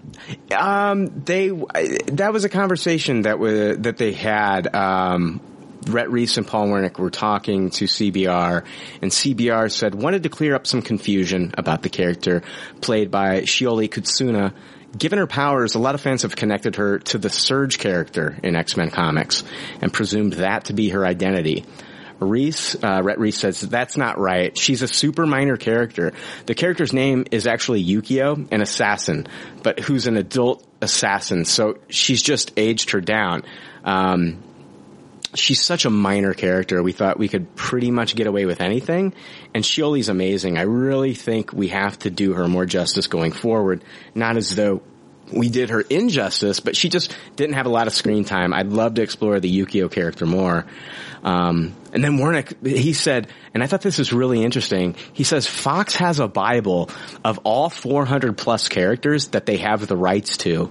We generally, when we're building out a movie, look at the list and kind of go through and go, oh yeah, yes, yes, no, love that name. Oh, those powers are cool. And we built that last, that, and we built that cast that way. Yukio jumped out at us as just a character we would love to see further explored. And he also said that no characters were off limits for them. And I thought that that was really interesting as well, because a lot of Yeah. people have been kind of like, okay, you, you guys are picking some like pretty bizarre characters here, you know, like Negasonic Teenage Warhead, you know, Yukio, um, you know, Shatterstar, I guess, um, you know, probably like the biggest names are like, I would say, you know, Bedlam is another one, but I'd say like the biggest names are going to be Domino and Colossus. And it feels like, you know, I'm even, even like Black Tom Cassidy and like in the first movie Ajax and some of these characters are just like real fringe, like D-list characters. And I found out that they had the, f- they, none of the characters were off limits. None of the characters from X-Force were off limits. They could have chosen anyone.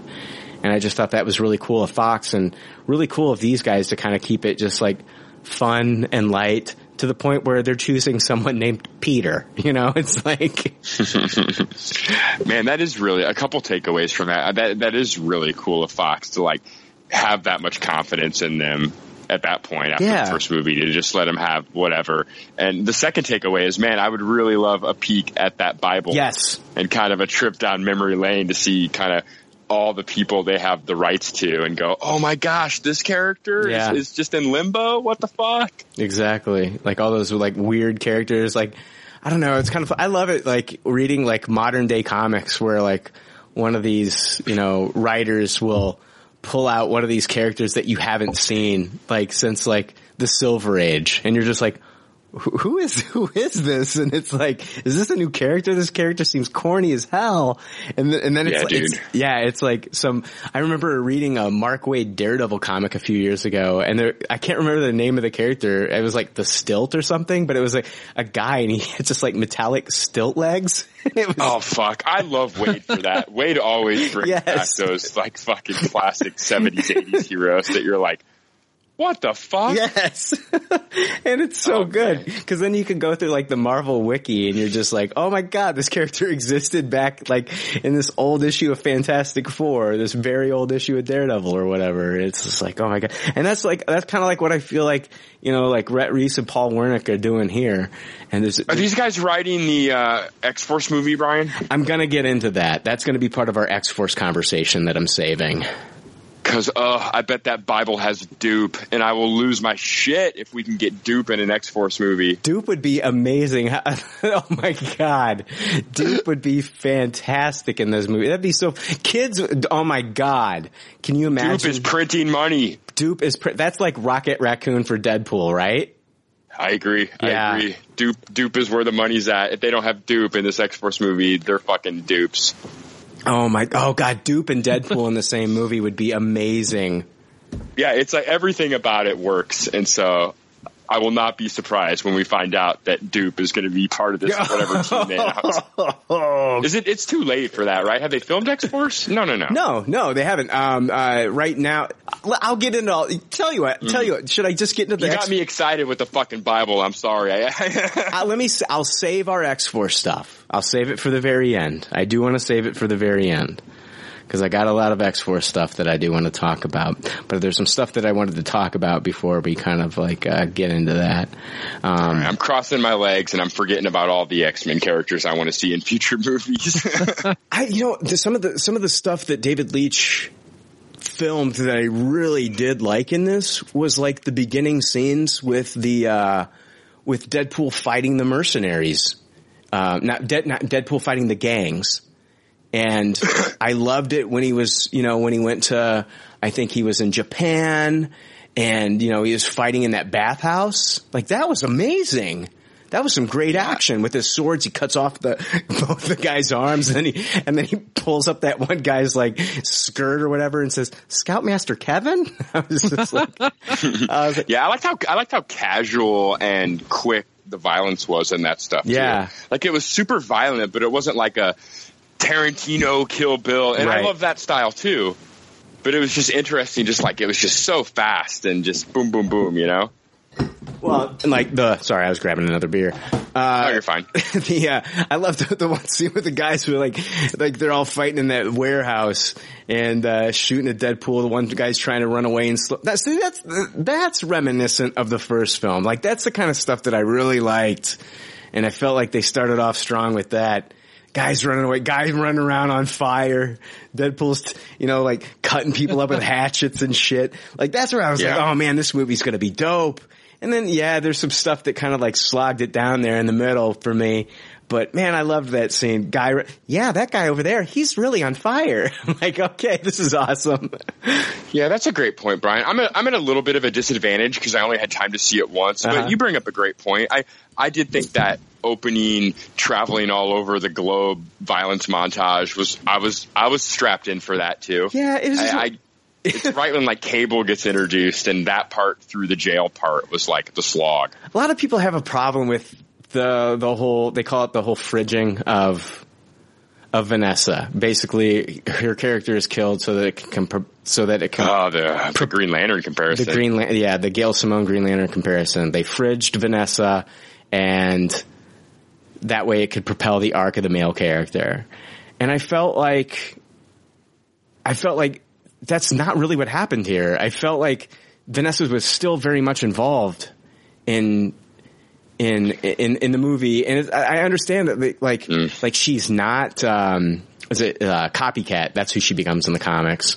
She's not like she's not that character. Like they haven't like we don't know anything about any mutant abilities that she might have, but I, I don't know. It's I I, I hate. Do you saying- think Deadpool will move on romantically? I Or was will he always pine for Vanessa? I well now that she's alive. Yeah. Oh yeah, yeah. Good. Uh, I was th- okay after the apartment exploded, after it blew up. In the comics, he moved in with Out- Outlaw, and they had a romantic thing. So at the beginning of the movie, like when when he blew up his apartment, in the comics it was an accident, I believe. But like in the movie when it blew up, I was thinking like, oh my god, maybe Deadpool three. He after you know he, he he's got to find somebody else to move in with, and he moves in with Outlaw, and now we get Outlaw, and that's going to be his new love interest.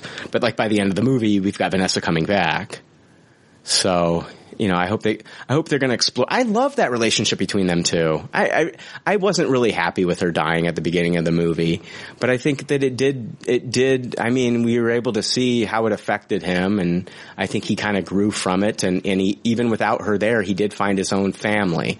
And you know, at the beginning of the movie, he always said he always thought family was an F word. And so, I mean, there is there is this theme of family, and there there are these morals that this character learns throughout everything. Because like at the beginning, we're getting all these things of him like doing everything by himself. He doesn't want to be an X Man. He's going out there. He's fighting all these gangs. He's doing everything by himself.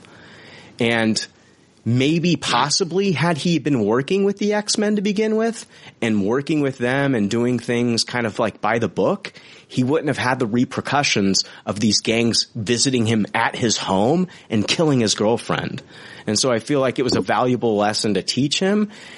And I felt like Vanessa's influence was there throughout the entire movie. I don't have the same complaints of them fridging her character. Yeah, I find that to be a very kind of low blow, honestly, Yes. to the movie. I, I agree. I mean, yes, like at, at bare bones, you could possibly see it that way, but you're absolutely right. Her character is still super important. And, and not only that, it's not just like her character motivating, like she's in the movie still. Yes, she's absolutely in the movie. Absolutely. And she's, and she's not just like making things easy for him.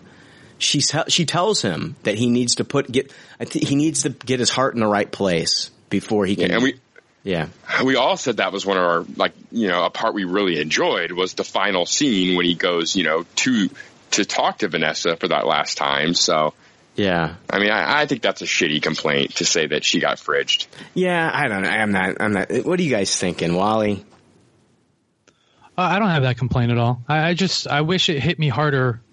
You know, I cared more about when John Wick's do- dog died than than uh, when Vanessa died. And I love Vanessa. I, you know, I love her as I loved her in Homeland, and um, you know, so and I like like you. I like their relationship, how they play off of each other. Yeah. But I just wish it hit me harder. See, it hit me pretty hard because I had literally just watched the first movie. So I literally, at the end of the movie, I'm seeing them hug and kiss. And so here I am seeing them together and I'm like really happy.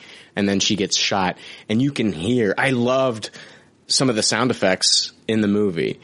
Um, you hear the the, bull, the the the bullet hit her, and then on the second time when um uh Cable shoots the gun at Deadpool and it hits the it hits the token, you can hear it clang and hit the token. I was like, oh, that's fucking cool. It's a completely different sound than the first time it, the the gun was fired.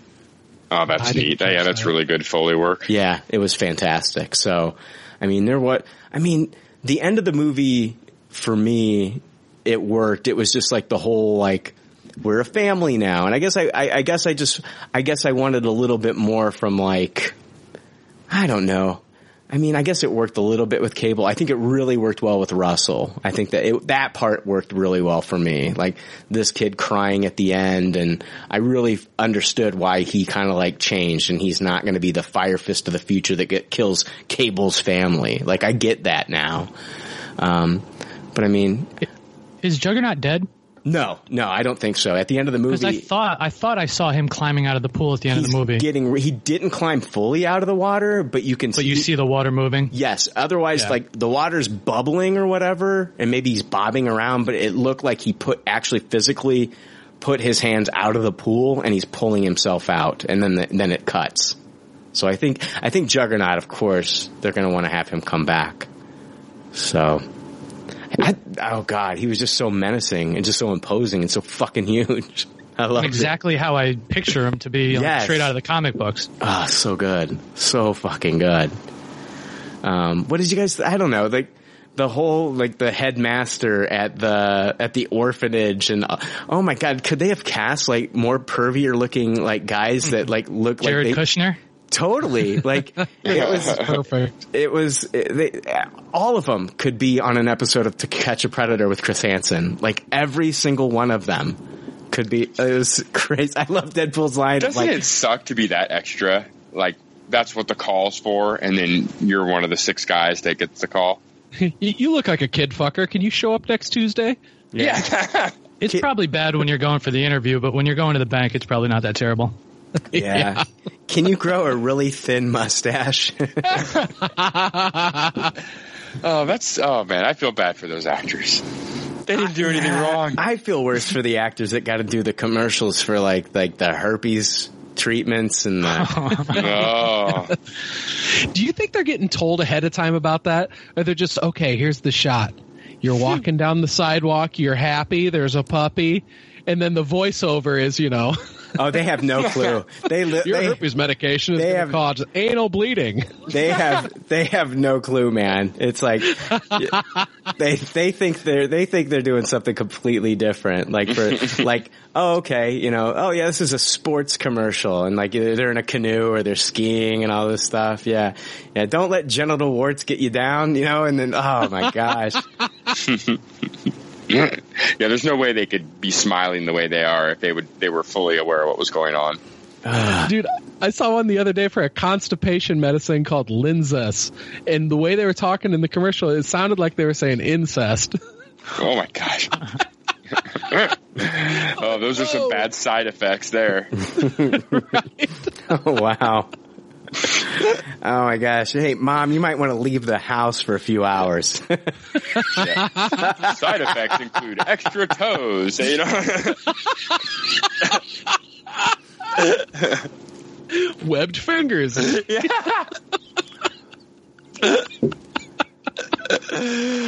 oh my god. Yeah, unibrows. So we get we get Cable and he goes back in time and saves Deadpool and I mean we're kind of like you know I eh, then we get I get you guys want to talk about the mid credit scene that we get in the movie? Yeah. Okay, so we get we get um, Wade Wilson. He's he's having Negasonic Teenage Warhead, and he's having her work on Cable's time traveling disc that he's got. Uh, Yukio's there as well, and Negasonic Teenage Warhead. She she fixes it, and this allows uh, Wade. She gives it to Wade. She's like, "This is a bad idea," and it allows him to go back and save Vanessa, which he does. He saves Vanessa. He uses the cream cheese spreader, but he doesn't miss this time. He hits that motherfucker right in the in the skull, kills him, tells Vanessa that we're gonna name our kid Cher, and then they start they start playing. The, you guys want to hear a fucked up story? And this is fucking true. I Definitely. Okay. Yes. The same day. hold on. The same. This has to do with Cher. The same day, and this is. I swear to you, this is the God's honest truth. You can get on my Twitter and look at it. I wrote on Twitter, like, uh, like I'm sick of social media, and I said I'm also sick of. Uh, I'm also sick of seeing the new Mamma Mia trailer with Cher. I didn't say. Did I say Cher? Yeah. I don't know if I said Cher or not, but I was thinking about Cher. I was, I was actually wanting to do a follow up tweet saying the only thing that I like about that trailer is the fact that Cher's in it. Cause I don't know, I love Cher guys. I really do. It's kind of fucked up. Uh, hold on. I hate this new Mamma Mia trailer. I fucking hate it, but I love seeing Cher show up in it cause I love Cher. I'm weird like that. But cause like, it's one of those things I hated when I was a kid, but my parents used to play Cher all the fucking time in the car. Like, hey, you want to go to Kmart? We're going. We're driving to Kmart. Mom's playing Cher in the car. So I'm like, con- I'm constantly listening to Cher. I've heard if I could turn back time a million times, like you don't even need to turn on the karaoke lyrics for me. I can just fucking sing it. Like right now, it doesn't fucking matter. And so like after I made that post and I was thinking about Cher, I went on Spotify and started playing Cher. And that's, I listened to that song before the movie even played that day. so. That's bizarre. It is bizarre. I was like, so I went into the theater. They started playing that song. I'm like, oh my god, I've heard this song today already. god, this is so weird. I have a weird thing about Cher. It's not like it's not like when I was younger. I thought Cher was like an attractive woman, but like as I got older, I just kind of like as I watched Mask multiple times, I'm like, oh my god, Cher in Mask, like that's the kind of woman that when you go to a bar and you get pissed drunk, like lights out drunk, that I think if you go home with her, she'll make everything better for you. You know what I mean? Like I think like you could be having the worst, like you could be having the worst life possible. And she's just gonna say something real sweet to you in that Cher voice, just make everything all better. Mama's gonna make everything alright. Mama Cher's gonna make everything alright. I'm fascinated by your uh, your your Cher obsession. Oh man, I've had like like as an adult, I've had fantasies of like going into a dive bar and just walking out with Cher. and I feel like I feel like the pillow talk at the the morning after is just going to be like life altering pillow talk that'll change me and send, send me on a trajectory where my life is just going up, up, up. Like she gives me those words of wisdom, those Cher words of wisdom. You know what I mean? I just feel I'm making. I don't, but I but I believe your passion. like, will anybody say yes to that? yeah. Mm. I don't know. Yeah, this, sorry. no, don't apologize. I think that was my favorite moment of the entire podcast. oh man, I don't know, man. Something I didn't care for her when I was younger, but I, I don't know. It's just like uh, it's ingrained in me now. Listening to her music as a child, and now, now growing up, there's a there's a strange attraction to Cher. and yes, yes, I know a lot of drag queens dress up as Cher, and so yes, that could be at the end of the night at the bar. That could cause some problems for me. I understand this, but I'm willing. I'm willing to take that risk. I'm willing to take that risk. So, yeah, you can't control your desires. I can't. These are. I mean, whew, that's something. Yeah, that's something that you could definitely not turn back time on. I mean, once that happens, it happened. you beat me to that joke, dude. what? What'd you say? I said you beat me to that joke. Oh god. there's just something comforting about wise, wise love making Cher. like the Gandalf of lovemaking. Huh? I, yeah, I, I feel like I feel like I feel like in the morning, like Cher's gonna make you like uh, like bacon and eggs and and uh, you know like toast, and and she's gonna make the eggs the way you like them. You don't even have to ask her, and she'll be talking to you just like I don't know. It'd be wow. I'm going to a weird going into weird. I know. I was trying. I was like, "What did we talk about last? What did we talk about last? How, how can I help?" no, I'm just. I'm getting into like weird Freudian territory here. I can't stop thinking of that live performance she did on that battleship with the little ass shorts on. Uh, oh wow, yeah. I just can't stop thinking about like everything's going great that morning, and then her fucked up kid, look, Eric Stoltz comes walking out of his room and scares the shit out of me oh man, you've seen that movie enough times. You're probably desensitized to that. That's I don't know true. about real life though. That's true. I'd probably rub that big, gigantic, bulbous, carved head of his for good luck. Tell, I'll tell him, hey buddy, the headaches will go away someday. Trust me. hey kiddo, had fun with your mom last night. I took your last juice box out of the fridge. Sorry about that. Yeah. Oh man.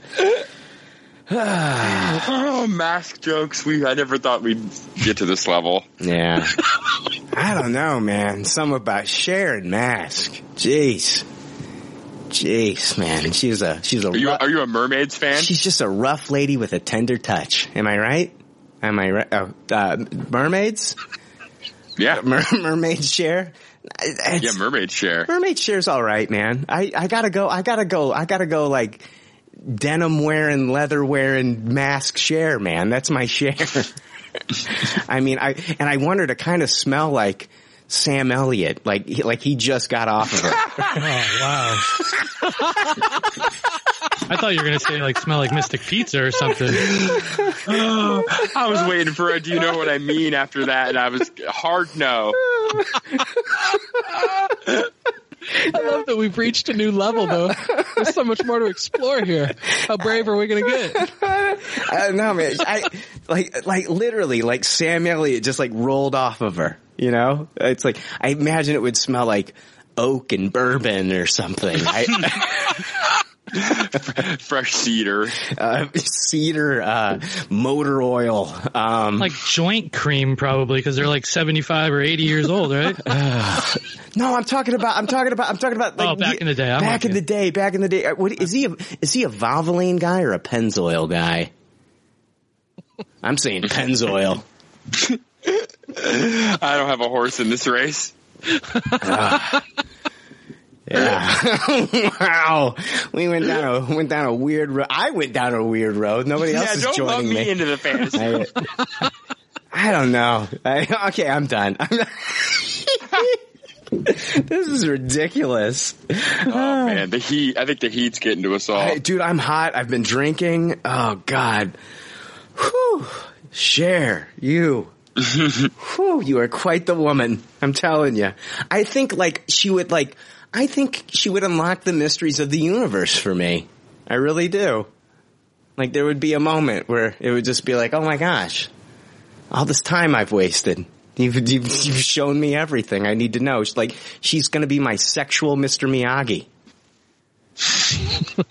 I'm to wax that ass on, wax that ass off, and I walk out like a changed man. Oh man, as much as I laugh, it sounds like you really need this. Should we start like a change.org or a, or a, or a Kickstarter? Yeah. now I'm starting to want to make this happen for you as a friend. Oh my gosh. I would take Cher now. Absolutely. Absolutely. I would, Mama Mia. Yes. Good to know. Ah. Okay, where do we go from here? Um, hmm. Okay. Yeah, let's talk about let's talk about the let's talk about the mid credit scene. Yeah, which we just did, and I talked about Cher. Um, let's talk about the. Uh, yeah, we there really was just the mid credit scene. There wasn't a post. Um, Yes. we had. Um, so yeah, uh, we've got uh, Wade Wilson. He goes back. He saves uh, Vanessa, of course. Then he saves Peter, um, and then he visits what happens uh, in X Men Origins Wolverine and kills that film's version of Deadpool, and that was fucking hysterical. yes, it was. It was fucking brilliant. The, the, all the mid credit sequence stuff was just fucking brilliant, right? Yeah. Oh god, I know- that so great. I, I was um, 100% co-signing your prediction, Brian, of probably getting Hugh Jackman, but oh man, th- this was worth it, right? Yeah. This made up for not having that. Yeah, yeah. I mean, we kind of got Hugh Jackman, but we got Wolverine. It was all stock footage from the film, but it was still executed so well. It was so cool. I loved it. And it was It was just like, awesome. it was just like Wade Wilson saying, cleaning up the timeline. And that's, I think that's what he said too in the film. He's like, just cleaning up the timeline. Oh, And then I downright applauded at the part that happened next. Oh, where he sh- shot Ryan Reynolds in the head after he's after he's read the Green Lantern script. Yeah, I was like a sicko in the theater. I I, I literally standing ovation at that uh, moment. Uh. Oh, that was Oh brilliant. man, we were leaving. Michelle was like, "I like that you clapped so hard at that part." I was like, "That was awesome." Oh, it was so good. It was so good. Yeah, like my theater exploded. It erupted. I mean, it was so good. That was some of the best shit right there. And um Oh yeah, two things that we almost got from the post credit scenes and this was confirmed by Rhett Reese. He said, "We had another idea that was in there for a while, which was he was going to do some more X-Force interviews. He was going to open it up and we thought, and we had this bit where Chris Evans walked in and then of course he treats him as Johnny Storm instead of Captain America, which we thought was really funny. Yeah, that would have been hysterical. Yeah. That would have been so amazing. That would have been really good. And then the final one that they that they were uh, the final post credit scene that they almost threw in and it was actually filmed, and they had actually screened it for a test audience uh, early on, very early on, and uh, Rhett Reese said originally it ended with Deadpool killing baby Hitler. At the very, very end of the credits, that would have been amazing. we had him going and killing an infant version of Hitler. Then we decided that was a little too harsh, not killing Hitler, but killing a baby. So they were going to, the joke was made in the movie of going back, why not go back and kill baby Hitler? They were actually going to have him go back. They, they said, I think they said like, I heard like he was actually like standing over the crib, like getting ready to kill the baby. And Yeah, they should just have the obnoxious fake mustache on a baby. yes, oh, yes, that'd be great. I can understand a baby being off lim- off limits, but baby Hitler? Yeah. that shouldn't be off limits. It should be. I think it.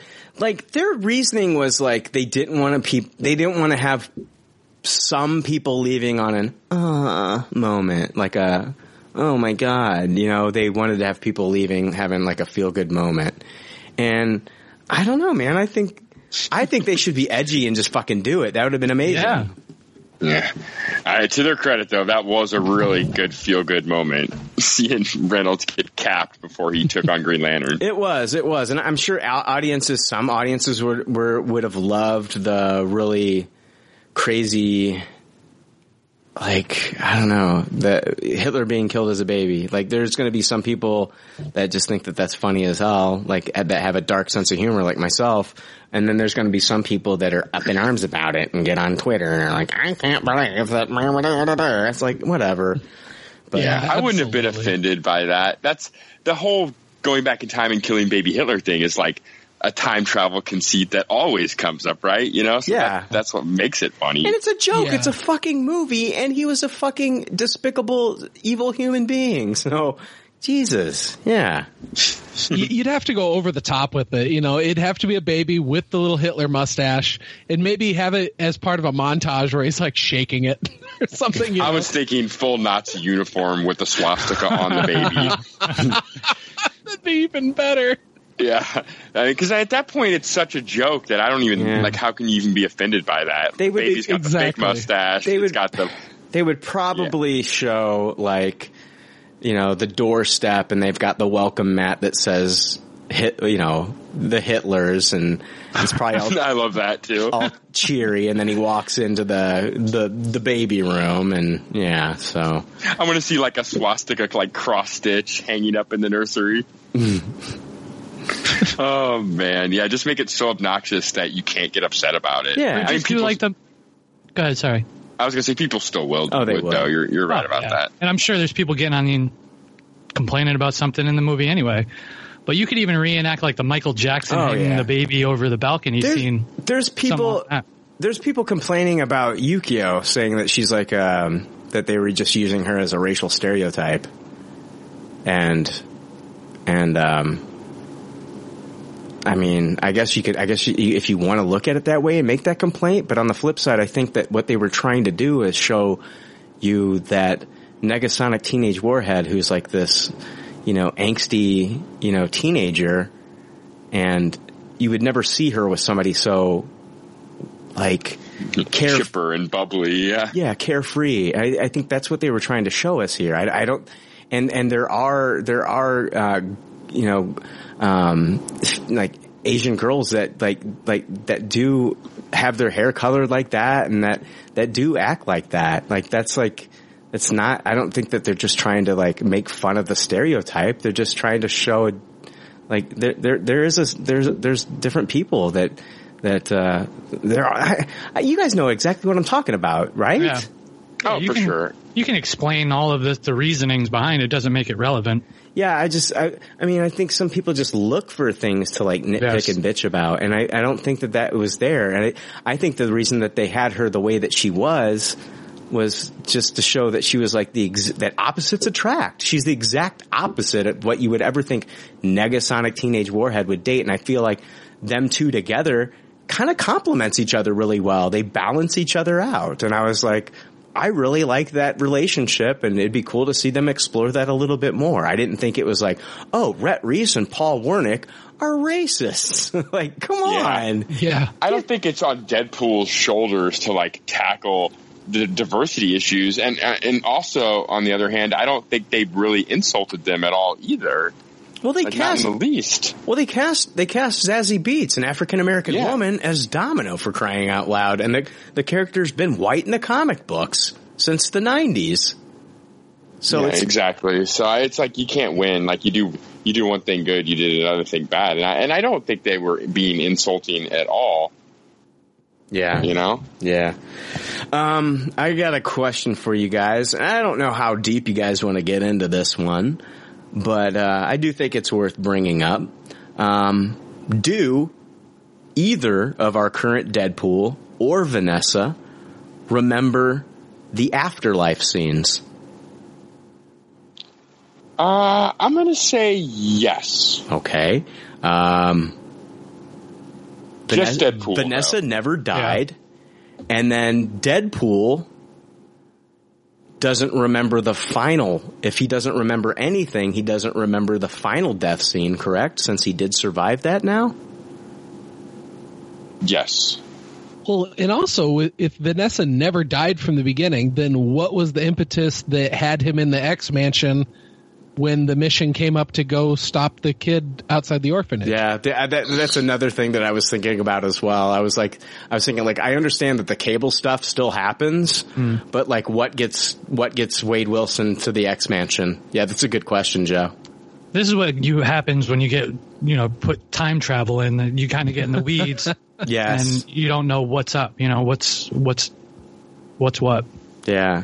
So I know like this, the cable stuff still would happen, but like, yeah, like I, and that's the thing. I honestly, I don't think it'll ever be addressed. And honestly, since it's a Deadpool film, I don't think they really give a shit. You know? Yeah, it's just a, it's just a gag. Yeah. At the end of the day. Yeah. This whole movie felt felt like an Elseworld story with him having, you know, in my opinion, with him having like Professor X's helmet on and like breaking it. Like none of that is ever gonna be. You know, none of none of his interactions is ever going to be brought up again in like other X Men movies, Yeah. other than Deadpool. Oh, sure. So yeah. it, yeah. it just felt like it's like it's its own standalone kind of Elseworld story. You can't ask too Yeah. many questions from a Deadpool movie because in the in the in the long form canon, it doesn't really matter. Yeah, the time travel didn't work anyway because I could still fucking get Green Lantern on on demand and Blu-ray. So, like, right? so it didn't work. There's still the timeline where it didn't work. I do. Did you guys see the uh, at Walmart? They were replacing all the Blu-rays and DVD covers with like Deadpool on Yes. the cover. Yeah, I actually Oh, I, yeah, was amazing. cool. I posted that on our Facebook page for Pop Culture Leftovers, and like, there's the Office Space one. I'm trying to think of some of the. There was like Predator and like Commando and Yeah. Office Space, Yeah, some of them are really The great. some are Matrix. really there was like just you know yeah, If it, yeah, so if, if Deadpool kills Ryan Reynolds before he even plays Green Lantern, then Ryan Reynolds can never even play Deadpool in Deadpool one, so Deadpool one can't even exist. you're. And if he oh god, I don't like. I don't even like the, Yeah. where you're going. this is the road I- you go down. I'm just saying, it's, it's at the end of the day, it's all that's what makes it funny is because it's so outlandishly a gag. Oh yeah, yeah. Um, let's talk about Vanessa's death. Uh, Vanessa dies, and the writers have confirmed when Deadpool does go back in time that it is canon. I mean, a lot of people are confused about post-credit scenes. Are they just real or are they a gag? Um, they confirm that she is alive. Reese said, now we can bring her back as copycat. And Morena was very thrilled when she got the call. We got the time machine working and you're still alive. Um, and she said, I knew it. And they said it was really funny. She thought she originally they did kill her off. They had no plans on bringing her back, and she was kind of sad, and but she understood. But then they found out that it'd just be funnier to give Wade the ability to go back in time and bring her back, and just because like other movies, like they would they wouldn't do that. They wouldn't do that. You got uh, you can't you can't mess with time. You can't, you can't change. Wade's like, fuck your rules. And I love, that's what I love about this. And he just, he goes back and he brings her back. And now, so now she's still alive in the universe. Um, and then during a, a Reddit AMA, they because like even though they said she's alive and blah blah blah blah blah people still were like you know they didn't you got to just fucking tell people. And so they said yes after the credit scene they said yes the after credit scene is canon and they put it in all caps. Don't expect but they said don't expect that device to stick around beyond this movie though. So that's what I was talking about earlier, with that they might not explore any more time travel, at least within the next couple films. Yeah, and that would make total sense. Uh, some other notes here that I want to go over here real quick before we get into our X Force talk. Did you guys have any final thoughts though on like some of the stuff that we've talked about? I didn't want to jump into this too soon. The only thing, uh, did you guys catch the cure for blindness next to his pile of cocaine? Yes, I do. Yes. Ha- that was one of the things I have in my notes. Yeah. Oh, okay. I, no, no, you're fine. I loved that part. Like that was one of the lines for the first movie, and they turned it into an actual visual gag. Yeah. Uh, with the what did he say in the original film? Like it was 16 pounds of coke. And Yeah, right next to the cure for blindness. right next to the cure for And blindness. sure enough, it was like three feet away from her the whole time. I, I love Blind Al. I really do. Blind oh Al my is god, we didn't even talk about his fucking tiny legs. No. Oh, that was Oh. ridiculous. yeah. And the basic instinct shot. Did you see? Did you see his little dick? yes. Oh god. oh my god. I was just rolling. And like when he started getting up and, and Weasel was like, oh my god, he's really doing it. Our little guy's really doing it. He's, oh my god, he's, he, and he, he's shirt cocking it. Oh my, I was like, yeah, Winnie the Pooh style. Winnie the Pooh style. That was great. That was probably the biggest laugh that I got in the theater. Um, Yeah. From the crowd that I was with. Yeah, that was a big one of mine too. Um, David Haller uh, from the TV series Legion might exist in this universe. The boy that was eating cereal, the uh, superhero flakes with uh, Hugh Jackman's Wolverine on the front. the actor that plays uh, the the boy in that scene also plays young David in Legion. Yeah, I'm not buying it. He wouldn't have been eating cereal. It would have been waffles. Oh, you're right, Jake. You're right. So different, different character. different character because IMDb had him listed as cereal kid. So, yeah, yeah. that that that's not David. It's David not is David. most assuredly not cereal kid. He's not eating cereal. He's eating waffles. You're 100% right. Um, let's see. Oh, I love the Hawkeye joke. That was good. Mm-hmm. When he, when he, when, when, when, uh, Wade had the collar on his neck and he, he's talking about like, he's like, he's like, right now, basically give me a bow and an arrow and I'm basically Hawkeye. I thought that that was kind of funny. Um, let's see. Oh, the five moment speech.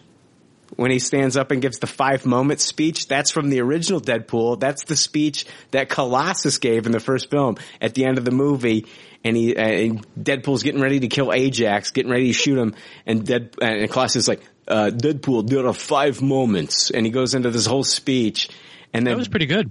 Deadpool goes into this one talking about there's five moments, talking about you wake, you wake up, you're, you're brushing your teeth, you're a superhero, you ejaculate into a soap dispenser, you're a hero.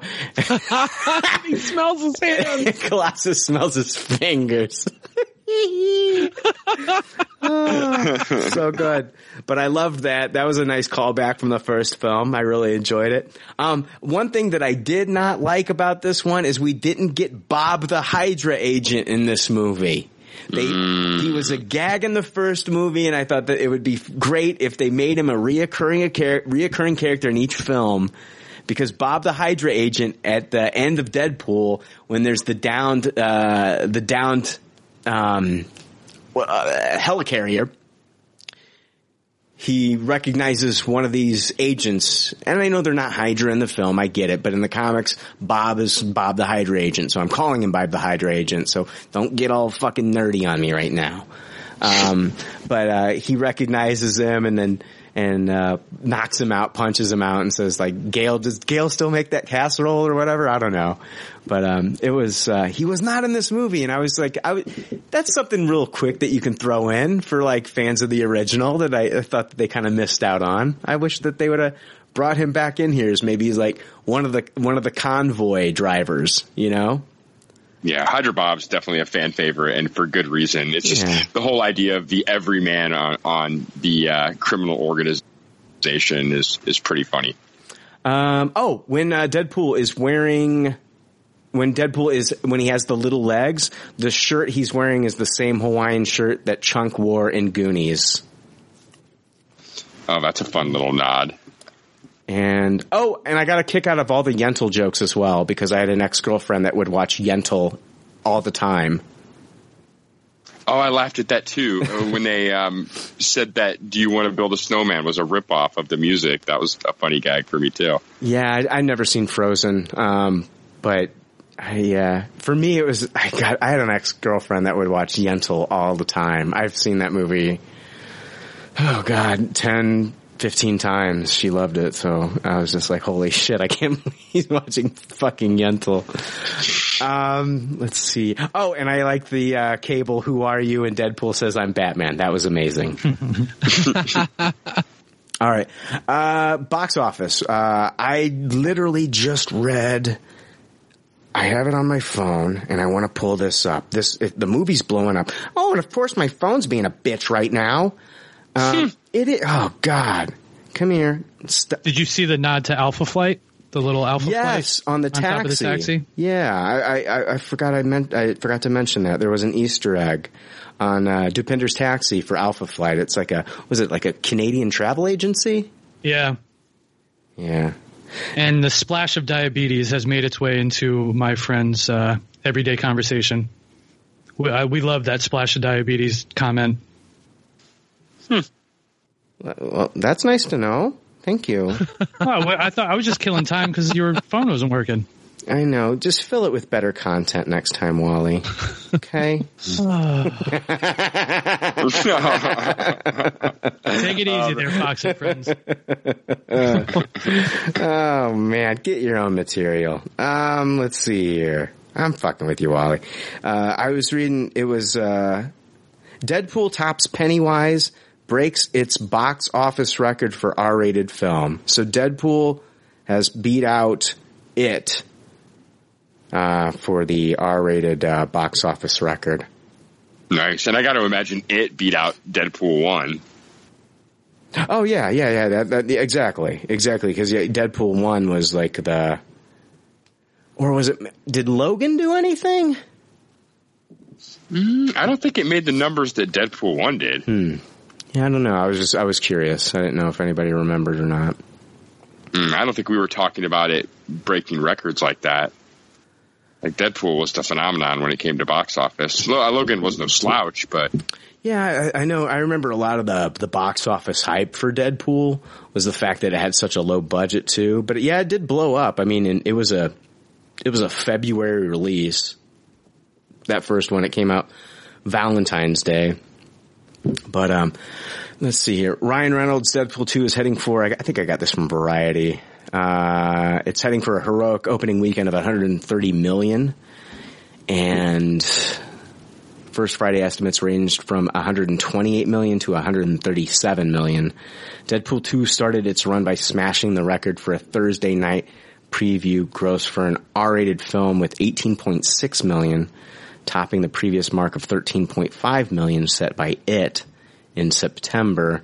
20th Century Fox's superhero sequel will end Avengers Infinity War's three week rule with forecasts in the 130 million to 150 million range. And the movie should gross at least 50 million on Friday, including the Thursday night previews. Yeah, and it was uh, 84% on Rotten Tomatoes last time I checked. So yeah, this is uh, this is doing record numbers. And do you think do you think that Ryan Reynolds said when he said like there probably won't be a Deadpool three? I, I don't know how to explain this. When Ryan Reynolds said that there probably won't be a Deadpool three, I this is what I took from it, and of course the next film is going to be X Force, but you would think that they would go back to a Deadpool three, correct? That would be the natural progression, I would imagine, without Sure. knowing anything. But okay, what's happening? We're seeing Marvel, uh, excuse me, Disney possibly purchasing Fox. So one, let's say, let's say hypothetically that when Ryan Reynolds said that, he had that in mind. Now let's look at the Marvel Cinematic Universe and let's look at the numbering of their movies. And maybe I'm just crazy for thinking this, but the only films that are pretty much labeled one, two, and three are the Iron Man films where you have Iron Man one, two, and three. And then like Guardians of the Galaxy where they're volume one, two, and then next, uh, they're going to film three next year. But if you were to go back and let's say 20 years from now, you, let's say a millennial, like not a millennial, but a 20 year old in the future, 20 years from now, somebody who, who's a teenager or in their 20s who has never seen these movies before, pick them up for the first time. Would you want, would you want your movie labeled Captain America 1, 2, and 3? Would you want somebody to be confused and watch them in that order? Hmm, yeah, it is going to kind of be a mess. Like the further and further you get into the future, like you got to kind of imagine they're going to put like big numbers on the release or whatever. Like because they're going to want people to buy these movies until the end of time, so they're going to do everything they can to let you know what to watch when. I think that, that, that that's my yeah. That's like that's what I'm thinking. Like, is is Ryan Reynolds just kind of like does he have like an insider view here to where he knows where, like, you know, like oh if we're part of the Disney umbrella, they're not going to want to label our movie Deadpool 3.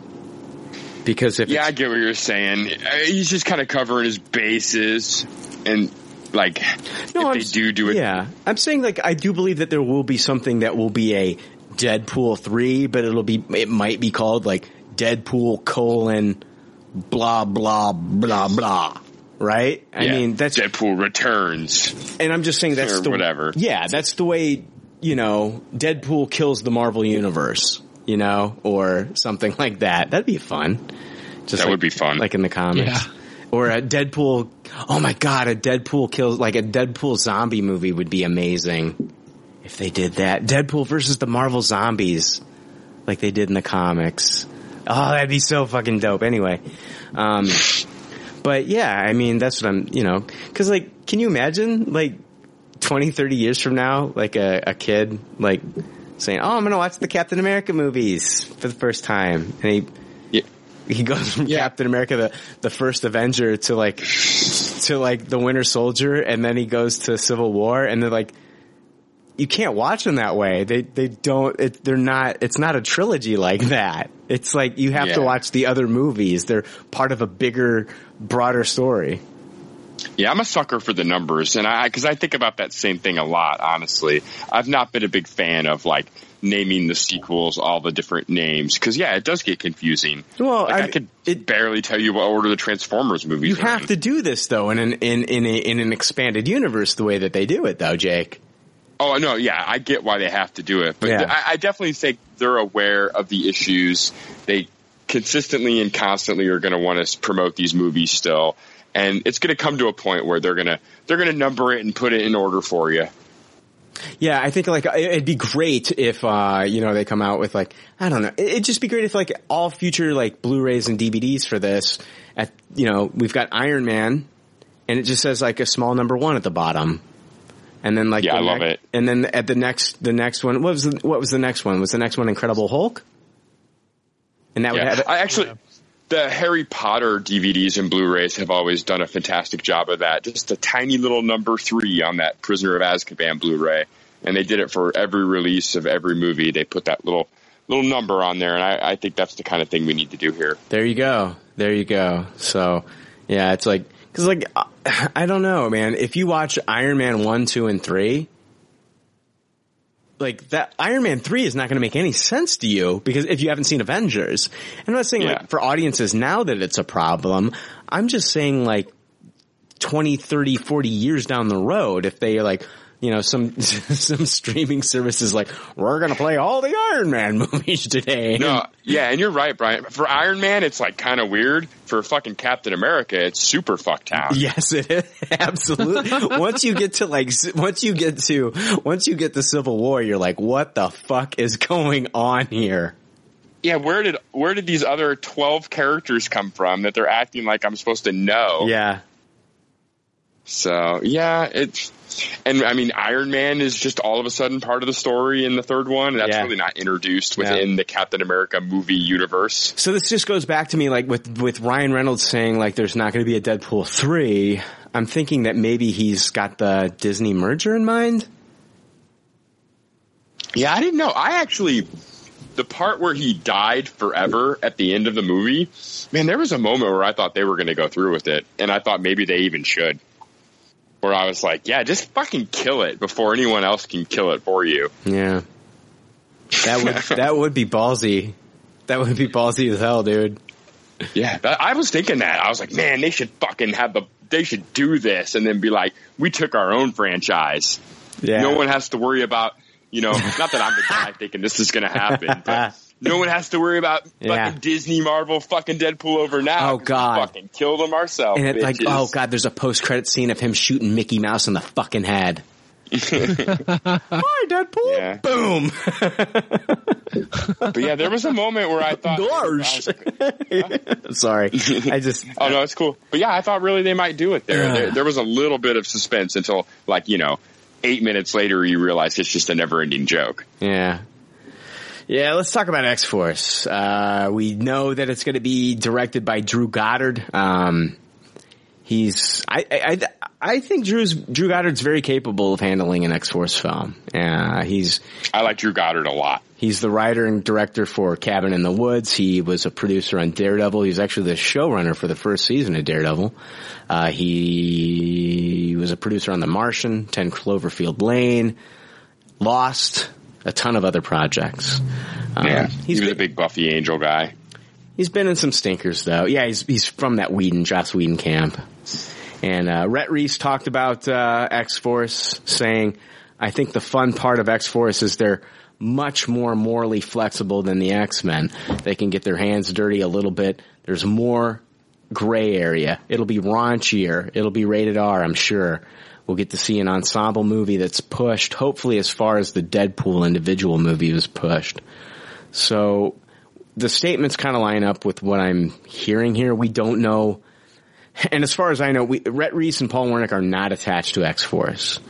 But IMDb is wrong a lot, so we don't know. But uh, Goddard, as far as I know, is the one that's writing it, and he's actually he started mapping out the story during the filming of Deadpool two. Now, it, right now he's too busy to write it. He's he's uh, in post production on his uh, noir thriller Bad Times at El Royale, which is um, it's a movie. It's about seven strangers. They each have a secret to bury. They they all meet at Lake Tahoe's El Royale, a rundown hotel with a dark past. And then over the course of one fateful night, everyone will have a last shot at redemption before everything goes to hell. And um, the cast in this movie is pretty spectacular. Chris Hemsworth, uh, Dakota Johnson, Jon Hamm, Jeff Bridges, and Nick Offerman. So it looks like it's it's shaping up to be a pretty good film in its own right. But um, after he gets done with that, it sounds like he's going to get started on X Force. So they haven't. Rhett Reese and Paul Wernick have not worked with Drew Goddard at all on X Force yet. And Reese said this. He said, not yet because he's off making another movie. I think probably we will be moving forward, but Drew's not finished with his new movie until the fall. And then at that point, he's going to clear the deck. Now he has his own story he's come up with and he's beat it out in his head. I don't know if it's in full outline form yet. So he does have at least a rough plan, but at some point he'll put that to paper and I'm sure we'll discuss it because we're all part of the same universe. We all have to know what each other's doing and then he'll go off and write it and then I'll go off and direct it. So we're, so we're excited. So yeah, it seems like this is something like it's pretty far off. Like they're in the very early stages of this pro- project, um, this process, and um, I don't know. It man. sounds like they're just gonna. It sounds like they're just gonna let Goddard do his thing and kind of proofread it to make sure he doesn't cross any lines with what they have planned next. It, it sounds like they're going to be very friendly, easygoing collaborators. That's exactly kind of like what he says here. Like, you know, we're all part of the same universe and, and he was even, he was on set and he was very involved with Deadpool 2, just kind of like seeing like how that that movie was kind of shaping up. And so I feel like, yeah, he would return that courtesy. Absolutely. You know? Yeah. So yeah, I like this. I, everything you read there, I liked. Yeah, it's just one of those things where, you know, you, Goddard's not started to write it yet. So like that's why he's not working directly with Paul Reese and uh, you know uh, Paul Reese, Paul Wernick and Rhett Reese, and like those guys are looking at probably doing the Clue movie anyway, so they're kind of busy as well. So yeah, and they know better than anyone how insulting it is to tell a writer the things he has to do before he's even written the screenplay. Yeah, yeah. Okay, here's the last thing that I wanted to talk about, and. Um, could the sequel's villain be Nathaniel Essex, aka Mr. Sinister? Hmm. That's interesting. I've always felt that that was something they were saving for an X Men movie, but at this point, now that Deadpool's kind of really the franchise character of these movies, like, what does it matter with That's that a good point. point? Remember, I think it was was it Days of Future Past the post credits scene, or was it Apocalypse, maybe? No, I think it, it was. was, a, it was Apocalypse. I think. Okay, there was a post-credit scene with a Nathaniel Essex briefcase or something. Yeah, on, that was Apocalypse. Was that Apocalypse? Okay, all right. So yeah. it seems like they originally possibly had it planned for an X Men film. Um, but, but who cares at this point? that's what I'm saying. Okay, in the film, in the film, Deadpool two, the orphanage that Russell was at it was called the Essex House for Mutant Rehabilitation. And we also found out in this film that Domino was raised there. And Simon Kinberg last year said, I think he is one of, he's talking about Mr. Sinister. He says, I think he is one of the great untapped villains in the X-Men universe, and we do have plans to introduce him into the world.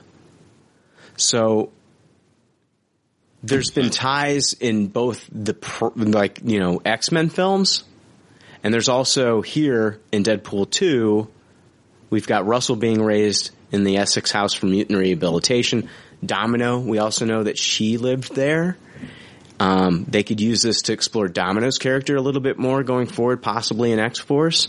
I wonder if we found out that maybe Mister Sinister, Mister Sinister was the guy who is and I'm, I'm guessing this is all speculation. I'm just saying it, it could add up. But that Mr. Sinister was the guy who was actually funding Ajax in the first Deadpool film. We know in the first Deadpool film, we saw when, um, when Deadpool, when they're first wheeling him in and they're showing all these different mutants that they're experimenting on, we see the one mutant with the back turned to us with the spikes coming out of the back and we see like them trying to basically like, uh, uh, what is it? Like, I want to say foster uh, the mutant gene. They're wanting to trigger the mutant accelerate gene. It. Yeah, accelerate the mutant gene. Exactly. And we know that Mr. Sinister was a geneticist, a cra- uh, like, and he would experiment on mutants. And I'm thinking, like, if they really wanted to, they could work it into it being like Mr. Sinister was the one that was funding Ajax from the first film. And so that would be kind of cool for like Deadpool to really have kind of like a, a chip on his shoulder against this guy, like, oh, okay. Kind of like the Drax, Ronan, Thanos thing where, where Ronan was definitely the one that killed Drax's family, but who executed the order? That was Thanos. Same thing here. Like, who was the one that turned, you know, Wade Wilson into Deadpool? It was Ajax, but could it be possibly Mr. Sinister was the guy funding the whole operation? He owns a fucking orphanage. What else is he doing? Hmm. Yeah, I like it. I like the idea of like making it all kind of tied together. I also think that like you have to have at least somewhat of a villain name that people know when you're dealing with the X Force movie too, which kind of lends me to think this isn't completely far fetched, right? You can't just have X Force against the no name, right? It's right. Gonna, it's going to be a draw. Yeah, you would imagine. Yeah, exactly. I, I agree. I really agree. Cause, and they've been kind of setting up, uh, you know, with these little Easter eggs with uh, Nathaniel Essex.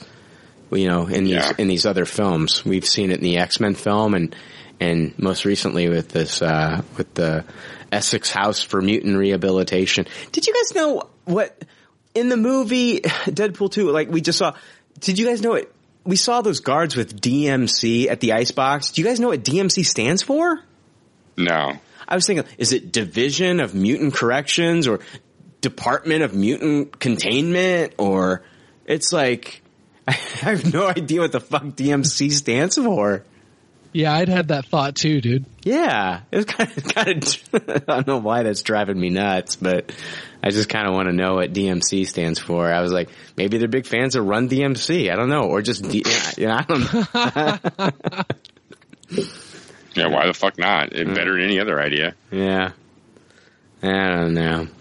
All right, guys, that's all I got. Any final thoughts before we wrap this bitch up? Because I'm it, God, I'm burning up in here. Yeah, I'm hot too. I'm ready. I'm ready to cool down and eat. uh, any final thoughts, gentlemen? Not out of me. Crickets. Yeah. All right. Yeah, guys. You guys. Yeah. Thanks. Thanks for the. uh Thanks for the rousing whatever the fuck you just gave me. So, I, I, I, I won't lie. I haven't stopped thinking about the sheriff stuff since we stopped talking about it. oh God. I'm sorry. I'm sorry. Oh my God. Oh, Cher. I'll look into that. Uh, we'll talk behind your back and look into that uh, GoFundMe for you. That is the, you know, I honestly, seriously, I mean, whew, if I, if we can get that under the wire before she goes, that'd be kind of cool. Yeah. yeah. I feel, I feel like this is my friend duty here. I got to get on this. So. I gotta get on that. You know what I'm saying? I'm fixing to break a hip. Pelvic bones will be broken. Um, yeah. So yeah, guys, uh, if you want to check out more, uh, Joe Stark, where can they find you, Joe? Uh, you can check out my other podcast, Starkcast, which is long form conversations with lots of different people. Or you can find me on Number One Comic Books with Brian and uh, Rebecca and Rod, where we talk number one comics. Absolutely. Yeah. First issues of comic books. And we have a lot of fun doing it. yes. Yeah, we, we managed to go down some weird rabbit holes with that. We do. My the episode where we reviewed Skyward was one of the most one of my favorite moments in podcasting history that I've ever had. it really was. It was absolutely amazing. I'm right there with you, man. That was that was weird. It was a weird development. I'm laughing about a podcast that these people haven't listened to. Anyway, uh, yeah, Wally, where can people find you, sir? I also have a podcast. It's uh, the Terrible Talkers. It's on iTunes and all that good stuff. So Wow. pretty much do the same thing. It's just pop culture stuff. Yeah. Yeah. So yeah, yeah. Go- give uh, subscribe, give them a download, help these guys out, and uh, yeah, we will see. What, what is it next week, Jake? Uh, we're doing solo. Yeah, so Yeah, you can't find me on any other podcast, by the way. I'm in hiding. I'm like a ninja.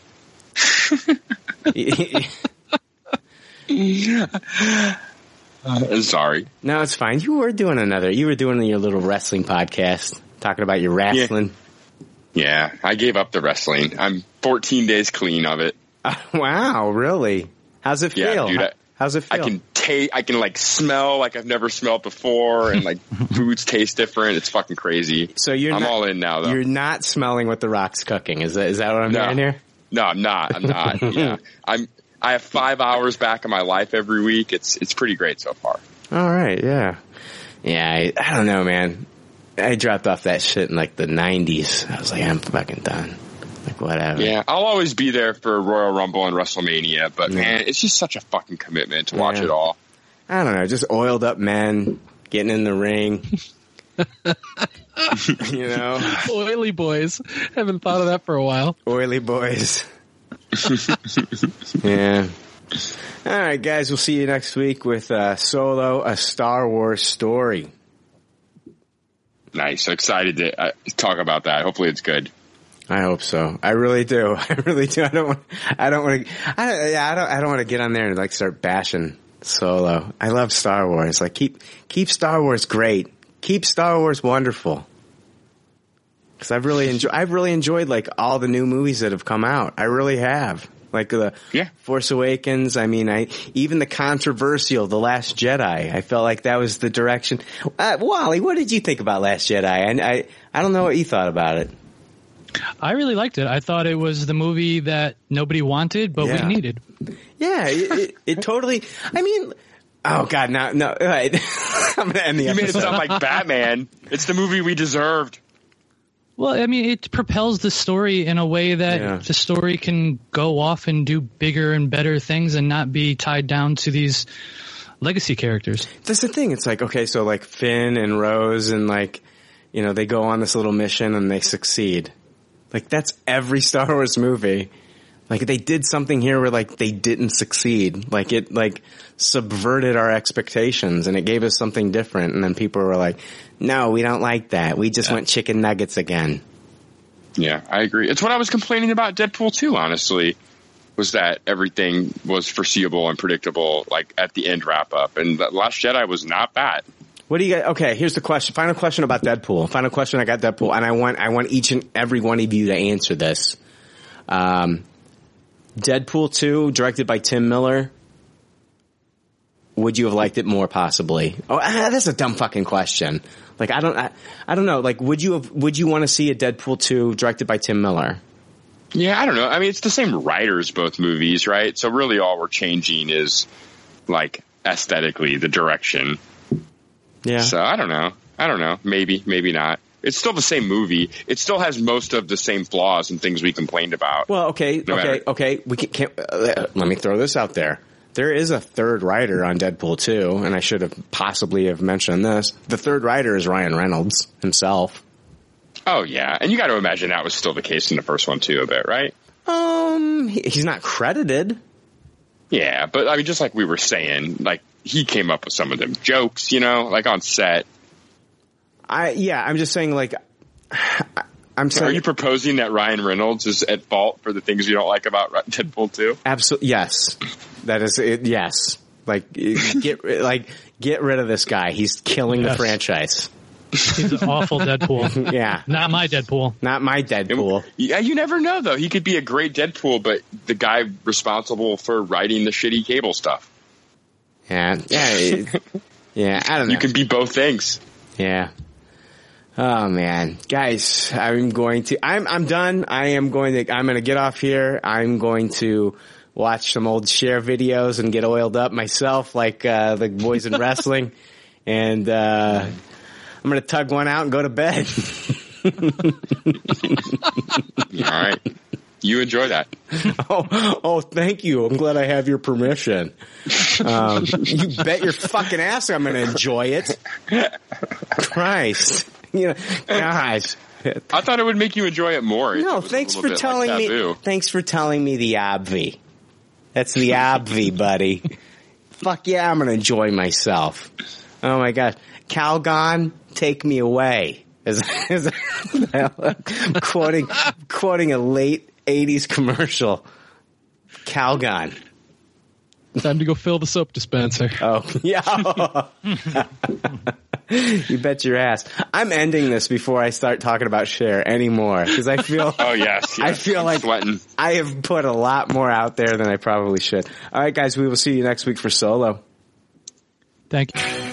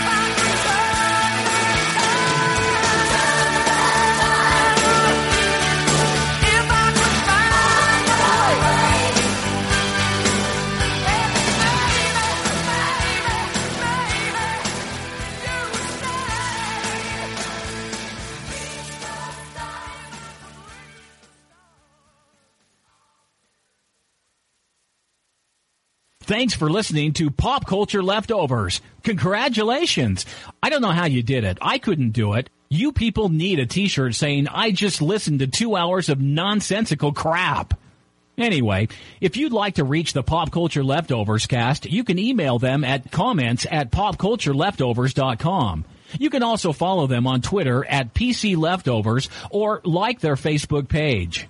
They'd love to hear from you. They're all pretty sad and lonely. One of them is homeless, but I didn't say that. There's already like seven million podcasts talking about pop culture and all that. Makes us happy like shooting at a womp rat. But it's all been done before. We don't want to be a copycat. We're the leftovers picking up the scraps dropped by the cool kids. It, it, it's a trap.